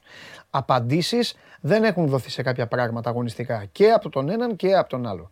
Ο ένας γιατί έχει φτιάξει τώρα ένα σερί, αλλά ο δείκτης δυσκολίας λίγο ανέβηκε και κάποια πράγματα στο γήπεδο δεν έγιναν όπως τα περίμενε ο προπονητής και ο άλλος τώρα έχει να δώσει τα μάτια του κυπέλου έπαιξε με έναν τόσο καλό αντίπαλο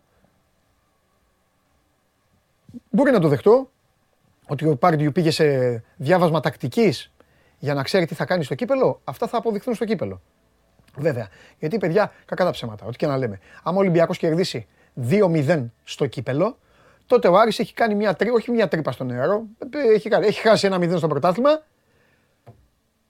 Και εκεί που η πρόβα πέτυχε που είπε ο Χαλιάπας, θα έχει, φάει και, θα έχει και σκορ το οποίο θα πρέπει να κάνει πάρα πολλά για να καταφέρει να το ανατρέψει στο Βικελίδης.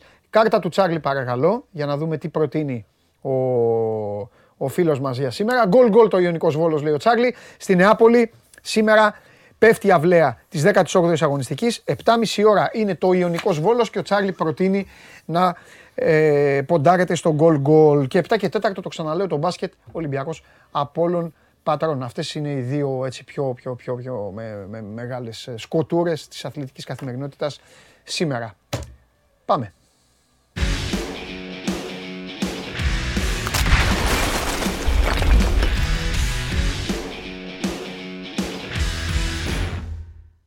Μόλις σώσαμε. Καλημέρα, καλή, Έλα, ε, Κώστα μου, καλή εβδομάδα. καλημέρα, Μόλις σω- καλή εβδομάδα σε όλο τον κόσμο. Επίσης, μόλις σώσαμε έναν άνθρωπο, τον Ανδρέα Ζαβ, δεν θέλει να βάλει όλο το όνομά του, το επώνυμο, τον σώσαμε. Σκηνοθέτη τον, ε- τον σώσαμε. Ε, είχε στείλει γουλή, βγες πηδά από τον τρίτο. Σώσαμε έναν άνθρωπο. Εσύ μη μιλάς τώρα, τώρα που μιλάει ο Κώστας μη μιλάς. Μη μιλάς γιατί έχεις ξεφύγει. Λοιπόν, έλα Κώστα μου. Μιλήσαμε με τον πράσινο σκηνοθέτη, μιλήσαμε νωρίτερα. Τα είπαμε όπως έπρεπε. Α, τα, είπα- α, τα φτιάξατε, είστε εντάξει; Πάτε Όχι, τα θέλω πάμε, ανακοίνωση. πάντα. Είμαστε, ε, είμαστε ενωμένοι, αγαπημένοι ξανά; Πάντα. Ποτέ δεν υπήρξε Κώστα μου, για παραμικρή σε, έρευνα περίμενε, με τον Κώστα μου, από σκηνοθέτη. σένα δεν υπήρξε ποτέ. Αλλά εδώ, εδώ, εδώ είναι ο, αρχι, ε, ο, ο αρχιχουλιγκάνος. Είμαστε, ε, είμαστε εντάξει συνδεσμητοί. Αγαπημένοι από ποτέ. Όχι, όχι, όχι, αυτά, αυτά να φοβάστε. Οχ, Αυτά, να- αυτά να φοβάστε. Κωστάρα λέγε. Λοιπόν, δεν είπα πάρα πολλά. Είπα ότι ο Παναθηναϊκός έχει τα θέματά του, είπα στην αρχή.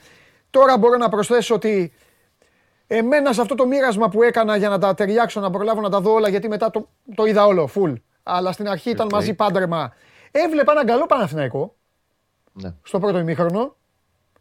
Ε, με πολλά θετικά στο παιχνίδι του, ιδιαίτερα στο πρώτο τέταρτο. Ακούς σκηνοθέτη νεκροθάφτη. Στο πρώτο τέταρτο ο Παναθηναϊκός ε, έπρεπε να έχει βάλει και γκολ. Το έχει κάνει 0-1. Πήγε πολύ καλά η μπάλα, έγινε μια, φο- έβγαινε μια πολύ σωστή υπερφόρτωση στη δεξιά πλευρά. Ήρθαν μπάλες στην περιοχή, γίνανε φάσεις, γίνανε ευκαιρίες. Πολύ καλός ο Τσιντότα.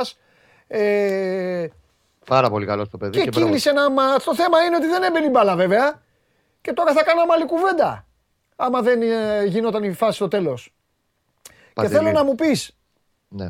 πέρα από το ότι ό,τι γράφει δεν ξεγράφει. Είναι σωστό. Θέλω να μου πεις, άρε παιδί μου, αν ήταν 0-0 το μάτς και με αυτή την εικόνα, τι θα λέγε, με- τι θα λέγε ο Παναθηναϊκός σήμερα, τι θα λέγες; Πολύ ωραία.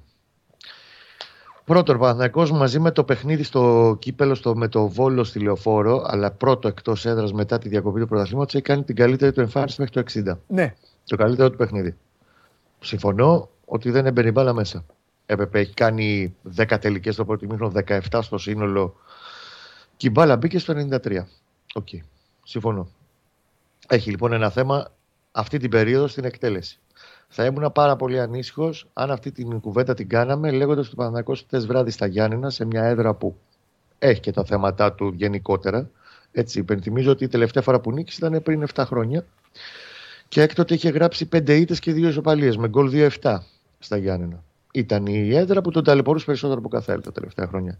Εάν λοιπόν χτε μιλάγαμε για μια, μια ανεμική ομάδα που έχει κάνει μια μισή ευκαιρία με το ζόρι, εκεί θα ήμουν πολύ πιο ανήσυχος. Αυτή τη στιγμή, βλέποντας όμως τον Παναθηναϊκό να παίζει όπως έπαιξε συνολικά στο παιχνίδι, μόνο ότι τον γκολ μπήκε στο τέλος, δεν έχει σημασία για μένα.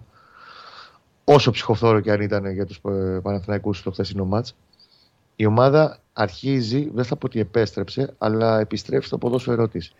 Όταν βλέπεις ένα Παναθηναϊκό με 73% κατοχή, με 40 ανακτήσεις μπάλας άμεσες, οι 30 από αυτές, όταν την έχανε, και τον Μπαζ Γιάννη ουσιαστικά να έχει τη μία και μοναδική ευκαιρία από την παρολίγο ελεύθερη για τον Παναθηναϊκό γκέλα του Σέκεφελτ, δεν έχει κάνει άλλη φάση ο Παζ.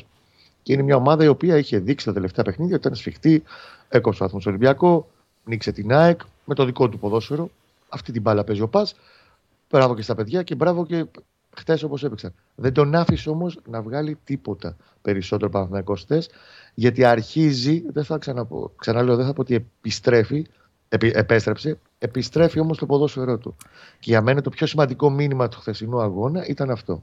σε ανησυχεί καθόλου ότι σχεδόν τα ίδια συζητήσαμε μετά το παιχνίδι με τον Ιωνικό και ακολούθησε γκέλα.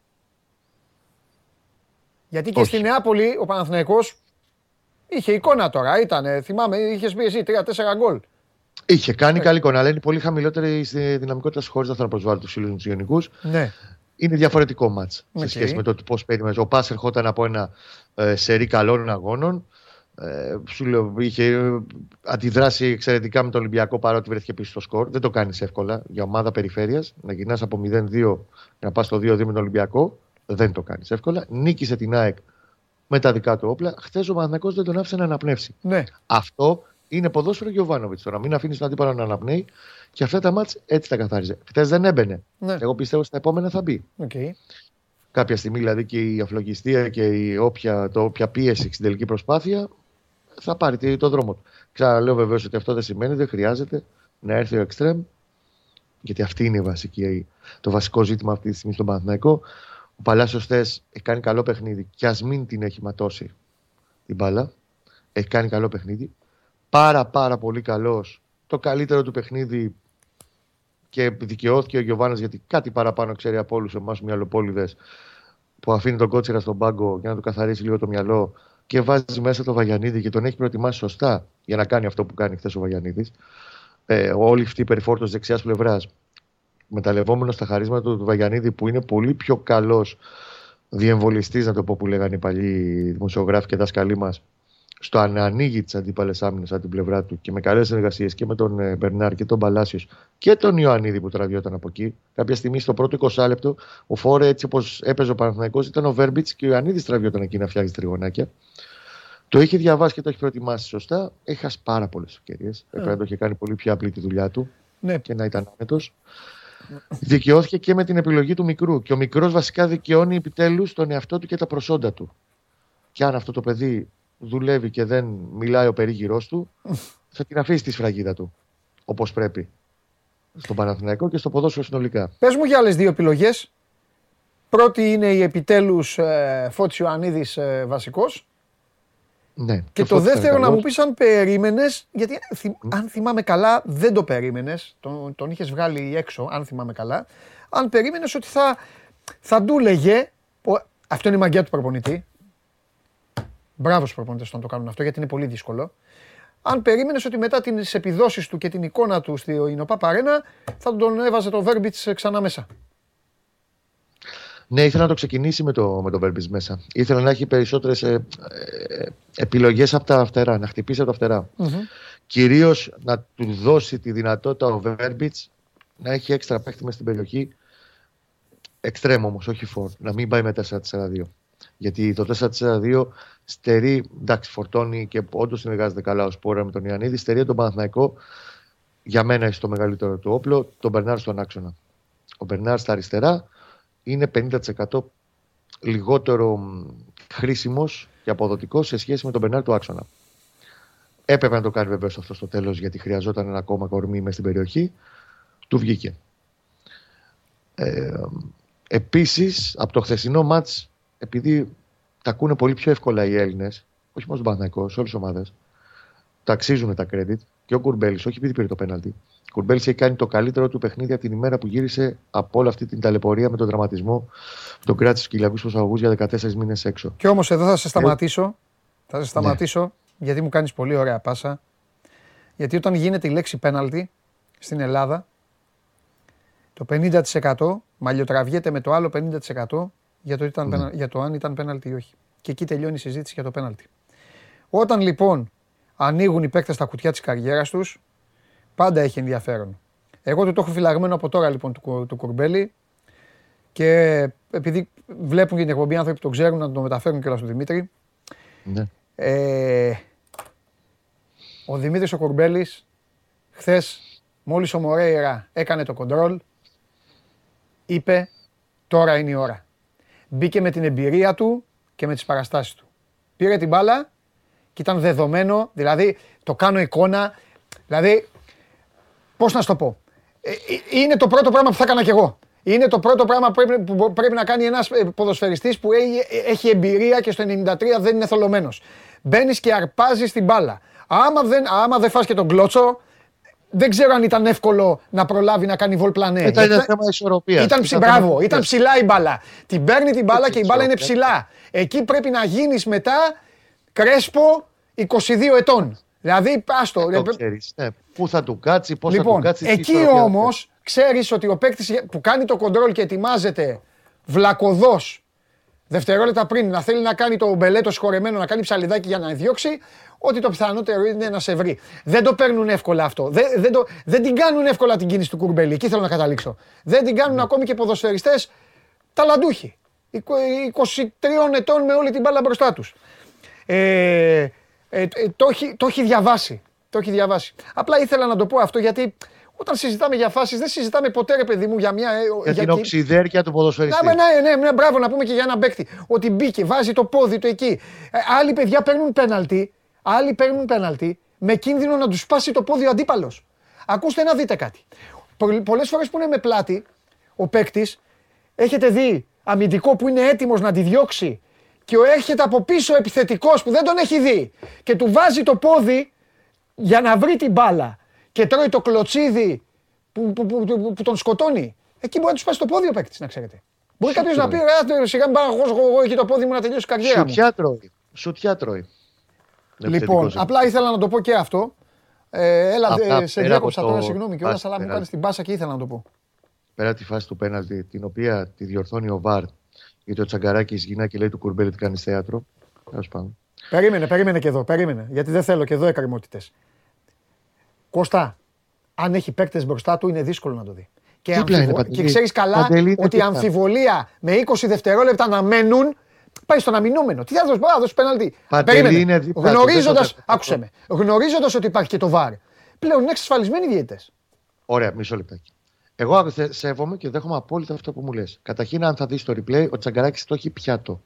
Πιάτο. Δεν είναι κρυμμένα κορμιά και μαχαίρια, τα κορμιά και τα μαχαίρια που Δεν το τα έχω δει βρίσκουν. ότι το έχει πιάτο. Είναι Συγγνώμη, έχει πιάτο. δείξει μόνο. Ε, ε, να- θέλω να το πω αυτό. Η τηλεόραση έχει δείξει μόνο ένα replay. Μετά έδειξε ένα βαρ. Άμα θυμάστε όλοι, λέει βαρ. Μα Κάνει ένα γρήγορο και ε, δείχνει κατευθείαν που πάει αμέσως γιατί έχει δει ότι είναι το, το κλωτσίδι. Καταρχήν δείχνει και δεύτερο πλάνο τηλεόραση που εκεί καταλαβαίνουν οι πάντες ότι υπάρχει κλωτσιά. Ναι, το, δει- αυτό. Στο το πριν. πίσω πλάνο. Μπράβο. Λοιπόν, Το δεν έχει έχω δει. μπροστά Εγώ δεν του. έχω Ωραία. εστιάσει. Λοιπόν, για να είμαι λοιπόν, δίκαιος, έχω εστιάσει στη φάση στο κλω... Δεν έχω δει που είναι ο διαιτητής. Αλλά μου φαίνεται πολύ πιθανό να μην βλέπει. Παντελή, μισό λεπτάκι. Σου ξαναλέω, εγώ σέβομαι απόλυτα αυτό που μου λες. Και ότι σου λέω, μπορεί υπάρχει, να γι' αυτό μου υπάρχει και πει το βαρ, παιδάκι. μου. Και υπάρχει και μπροστά του η φάση. Όταν λοιπόν έχεις αμφιβολία και λες, εντάξει, μωρέ, είναι ο Διαμαντόπουλος στο βάρ, θα, θα μου πει τώρα τα, τι, τι είπε. Άτσα το δει και αυτός. Δεν γυρνάς και λες στον ποδοσφαιριστή, σηκώ πάνω, κάνεις θέατρο. Άσε με κάνεις θέατρο. Και μετά από λίγο σε φωνάζει ο Τζοβάρας και σου λέει, ε, αδερφέ, πήγαινε ξανά δες το λίγο, γιατί ο άλλος έφυγε κλωτσιά. Ναι, αλλά αυτή είναι η δουλειά του, του βαρίστα. Βεβαίως. Όπως επίσης το είπα, αυτό το είπα και για- Κάνει θέατρο. Το είπα και για κάτι άλλο για το Μίτσο, γιατί είπα τώρα τον εκθίασα τον Κουρμπέλη. Θέλω να πω όμως και κάτι άλλο που ο Δημήτρης, εντάξει, μπορεί να το πει και πάνω στην τέτοια του. Παιδιά, δεν λέει ο διαιτητής ε, ε, να, να έρθω να δω, να έρθω να κάνω. Ο Βαρίστα λέει. Ο Βαρίστα φωνάζει πάντα. Αυτό πάνω Α, στη μπράβο, αυτό πρέπει, αυτό εντάξει πάει πιο πολύ σε παίκτες τρέλα και τους προπονητές και τώρα στην που θολώνουν. αγανάκτηση. Αλλά όταν γυρνάει και του λέει Τσαγκαράκης, έχεις κάνει θέατρο, σημαίνει ότι είσαι σίγουρος κύριε Τσαγκαράκη δεν υπάρχει παράβαση. Ναι, ρε, το, μπο- μπο- εντάξει, τώρα δεν ξέρω πώς το το είπε. Μπορεί να του είπε ρε Δημήτρη, μπο- ε, θέατρο έκανε, εσύ μπορεί να το είπε σε αυτό το στυλ. Οκ, εντάξει. Εντάξει. Εντάξει, μπε, Οκ. Γι' Τέλος αυτό υπάρχει το βαρ. Πάμε Έχουμε πει, μπήκε το βαρ για αυτά τα θέματα. Τώρα πάμε. Άλλο. Ε, λοιπόν, πέρα από τη φάση του πέναλτι, ο Κουρμπέλης έχει κάνει, ξαναλέω, το καλύτερο του παιχνίδι από την ημέρα που γύρισε από τον τραυματισμό και όλη Ναι. αυτή την ταλαιπωρία που πέρασε. Και χθε έχει παίξει σαν πραγματικός αρχηγό γιατί έχει κρατήσει όλο τον Παναθηναϊκό ψηλά ακόμα και μετά το 60 που αρχίζει και βγαίνει άγχος. Ενώ ο Ρουμπέν δεν είναι καλά και σωστά τον βγάζει ο Γιωβάνοβιτς, αλλά και αλλάζοντά τον με τον Τσόκαη, Μμμ. δεν βγάζει τον Κουρμπέλη εκείνη την ώρα γιατί βλέπει ότι ο Κουρμπέλης είναι αυτός που τραβάει όλη την ομάδα ψηλά.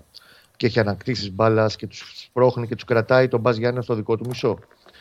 Και επίσης ένα τεράστιο credit γιατί αυτό το παιδί πέρσι, αρχές του πρωταθλήματος στην Τρίπολη, άκουσε ό,τι και αν άκουσε για εκείνο το ανόητο πέναλτι που έκανε στον Παράλες. Ο Μπούγκουρα ξέρω ότι φέτος όχι απλά είναι άξιος συγχαρητηρίων, γιατί γνωρίζει ότι ιεραρχικά είναι τρίτο-τέταρτο, άλλες φορές τρίτος, άλλες φορές τέταρτος στην ιεραρχία το Στόπερ. Έχει βγάλει όλο το μήνα που έλειπε ο Σέγκεφελ με τον Μάγνουσο μαζί κατα- με καταπληκτικά παιχνίδια όταν ο Παναθηναϊκός έχτιζε το σερί των εικών του στην Σωστό. εκκίνηση του Σωστό. έτσι, Μπράβο, για να τα λέμε και μπράβο. χω, χωρίς τον Παναθηναϊκό να έχει φάει φάση και γκολ και να είναι καθοριστικό σε τρει-τέσσερι περιπτώσεις. Και χτες έχει κάνει τάκλινγκ καναβάρο όταν κλειστάει ο Σέκεφελ. Τσιμπάει ο μπάλα την μπάλα, πάει στο δοκάρι και έρχεται από πίσω με μπούνια ή ο Σόρια είναι ή ο Καραχάλιος εκεί. Ζητώ συγγνώμη και από τους δύο, αν έφαγα τον ένα από τους δύο. Έχει κάνει συγκλονιστικό τάκλινγκ, το τάκλινγκ της χρονιάς για τον Παναθηναϊκό. Γιατί αν ο Παναθηναϊκός είχε βγάλει τα μάτια του έχοντας χάσει ένα σκασμό ευκαιρίες και έτρωγε αυτό το αστείο γκολ χτες, θα κάναμε και διαφορετική κουβέντα σήμερα και η εσωστρέφεια θα έχει βαρέσει εκεί πάνω αυτά τα το καμπανάκι, θα έχει βαρέσει κόκκινο τώρα η εσωστρέφεια.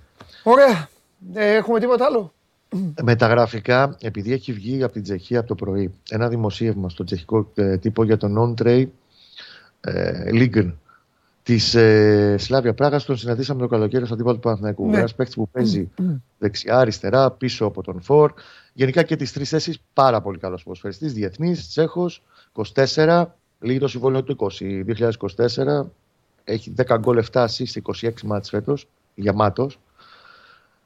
Λένε οι Τσέχοι ότι ο Παναθηναϊκός έχει κάνει προσέγγιση με τρία, προσφέτως στο τραπέζι 3 εκατομμύρια ευρώ και ότι η Σλάβια ακόμα δεν μπαίνει σε αυτή τη συζήτηση. Η Σλάβια επίσης να υπενθυμίσουμε ότι πριν από λίγες μέρες έχασε τον Ολιγιάνκα, τον άλλο τον εξτρέμ αυτή τη φωτιά που εξτρέμ και κορυφή έπαιζε. Ο οποίος έχει κλείσει τον Ερυθρό Αστέρα, αυτές είναι οι μεταγραφές, ως ελεύθερος για το καλοκαίρι. Δύσκολα θα ήθελε να χάσει και δεύτερο παίχτη τώρα στη φάση που είναι. Υπάρχει όντως ενδιαφέρον, αλλά δεν είναι ο παίκτης που πάει να πάρει Παναθηναϊκός αυτή τη στιγμή. Ο Παναθηναϊκός έχει, το λέω και τις προηγούμενες μέρες, καταλήξει τον εξτρέμ, είναι σε διαπραγμάτευση με το βασικό του εξτρέμ. Εγώ θα το βάλω το χέρι μου στη φωτιά. Εδώ, ανάβω και μια φωτιά. Οπα, πώς είναι, guys. Ότι μέσα, σ- ναι, ότι μέσα στην εβδομάδα θα έχουμε εξελίξεις και όνομα και τα πάντα στο θέμα του εξτρέμ. Μμμ. Έχει πει στην τελική ευθεία το θέμα. Και το γεγονός ότι δεν σπάνε πολλά πράγματα προς τα έξω σημαίνει ότι έχει αρχίσει και ζεσταίνεται πάρα πολύ. Ωραία. Το κρατάω αυτό και κουβέντα. περιμένω. Λοιπόν, Κουβέντα. σου κάνω ερώτηση, εσύ αποφασίζεις. Ναι. Τετάρτη θα σας βγάλω μαζί. Δεν Μόνο γίνεται Τετάρτη, κιό- όχι αύριο. Δεν γίνεται κιόλας γιατί Τετάρτη πρέπει να πάμε και μαζεμένα γιατί κάθε Τετάρτη δίνω και ένα προσωπικό αγώνα εδώ. Πάντα τελευταίο ημίωρο της εκπομπής. Δεν θα βγούμε αύριο με το Σάββατο. Αυτό πήγα να πω. Αυτό πήγα να πω. Εσύ, εσύ ό,τι μου Εγώ πεις. θέλω. Θες αύριο Θέλω. μαζί με το Σάβα; Το Σάββα μου, μια Το εβδομάδα. Σάββα σου, το Σάββα σου. Τε- τέλεια. Οπότε ξεκινάμε από αύριο μέχρι την άλλη Δευτέρα. Βεβαίως. Ποια, τι λέω; Ποια έχει και Πω, ρεβάνς. Από Είναι άλλη αύριο Πέμπτη, μέχρι την λέμε. άλλη Πέμπτη. Άλλη Πέμπτη έχουμε και ρεβάνς τώρα. Πω, πω, ρε, θα τους φάω στη μάπα. ρε, δε- Σκηνοθέτη. Πρόσεξε να δεις. Ο Σάββας είναι φίλος μου ε, και ο Ρασβάν φίλος μου. Ε, Δεν δεν παίρνουν τα δικά σου. Εσένα και το γουλί. Έχει Εντάξει, 8 πάμε. ημέρα γουλοσάβια. Έτσι, γουλοσάβια. Φιλιά, Κώστα μου, φιλιά. Άντε, να είστε καλά, παιδιά. Για χαρά. Γεια σου, ρε Κώστα. Λοιπόν, α, αυτά. Γιάννης Χατζάκης θα πέσει, λέει, γέλιο μια εβδομάδα τώρα. Ποια εβδομάδα, παραπάνω. Δέκα μέρες. Άντε και άντε να τους μαζέψω. Α, τώρα τι με τους διαιτητές θα κάνω. Άρα με αυτούς τους διαιτητές. Ρε, δεν βαριέστε ρε, με τους διαιτητές να ασχολείστε. Τέλος πάντων, κάντε ό,τι θέλετε. Τι με νοιάζει εμένα. Εγώ πάω να φάω. Φιλιά πολλά. Σας ευχαριστώ πάρα πολύ για την παρέα που μου κάνατε. Να περνάτε πάντα καλά. Ασχοληθείτε και με ωραία πράγματα, πιο σοβαρά λίγο. Έτσι, κάμια βόλτα. Κάνα ωραίο ποτό. Ζήστε λίγο. Μη φοβάστε. Ακούστε κάτι. Αυτοί τις δόσεις τις παίρνουν κανονικά να ξέρετε πάντως. Πληρώνονται. Μια χαρά είναι. Πώς λέγανε, οι παππούδες σας τι λέγανε; Αυτός, ε, τε- αυτός θα σου βγάλει, από αυτόν θα φας ψωμί, αυτός ε, τα παίρνει τα λεφτά του. Τα παίρνει τα λεφτά του και εσύ σκοτώνεσαι. Ε, κάτι τέτοιο. Φιλιά πολλά. Τα λέμε.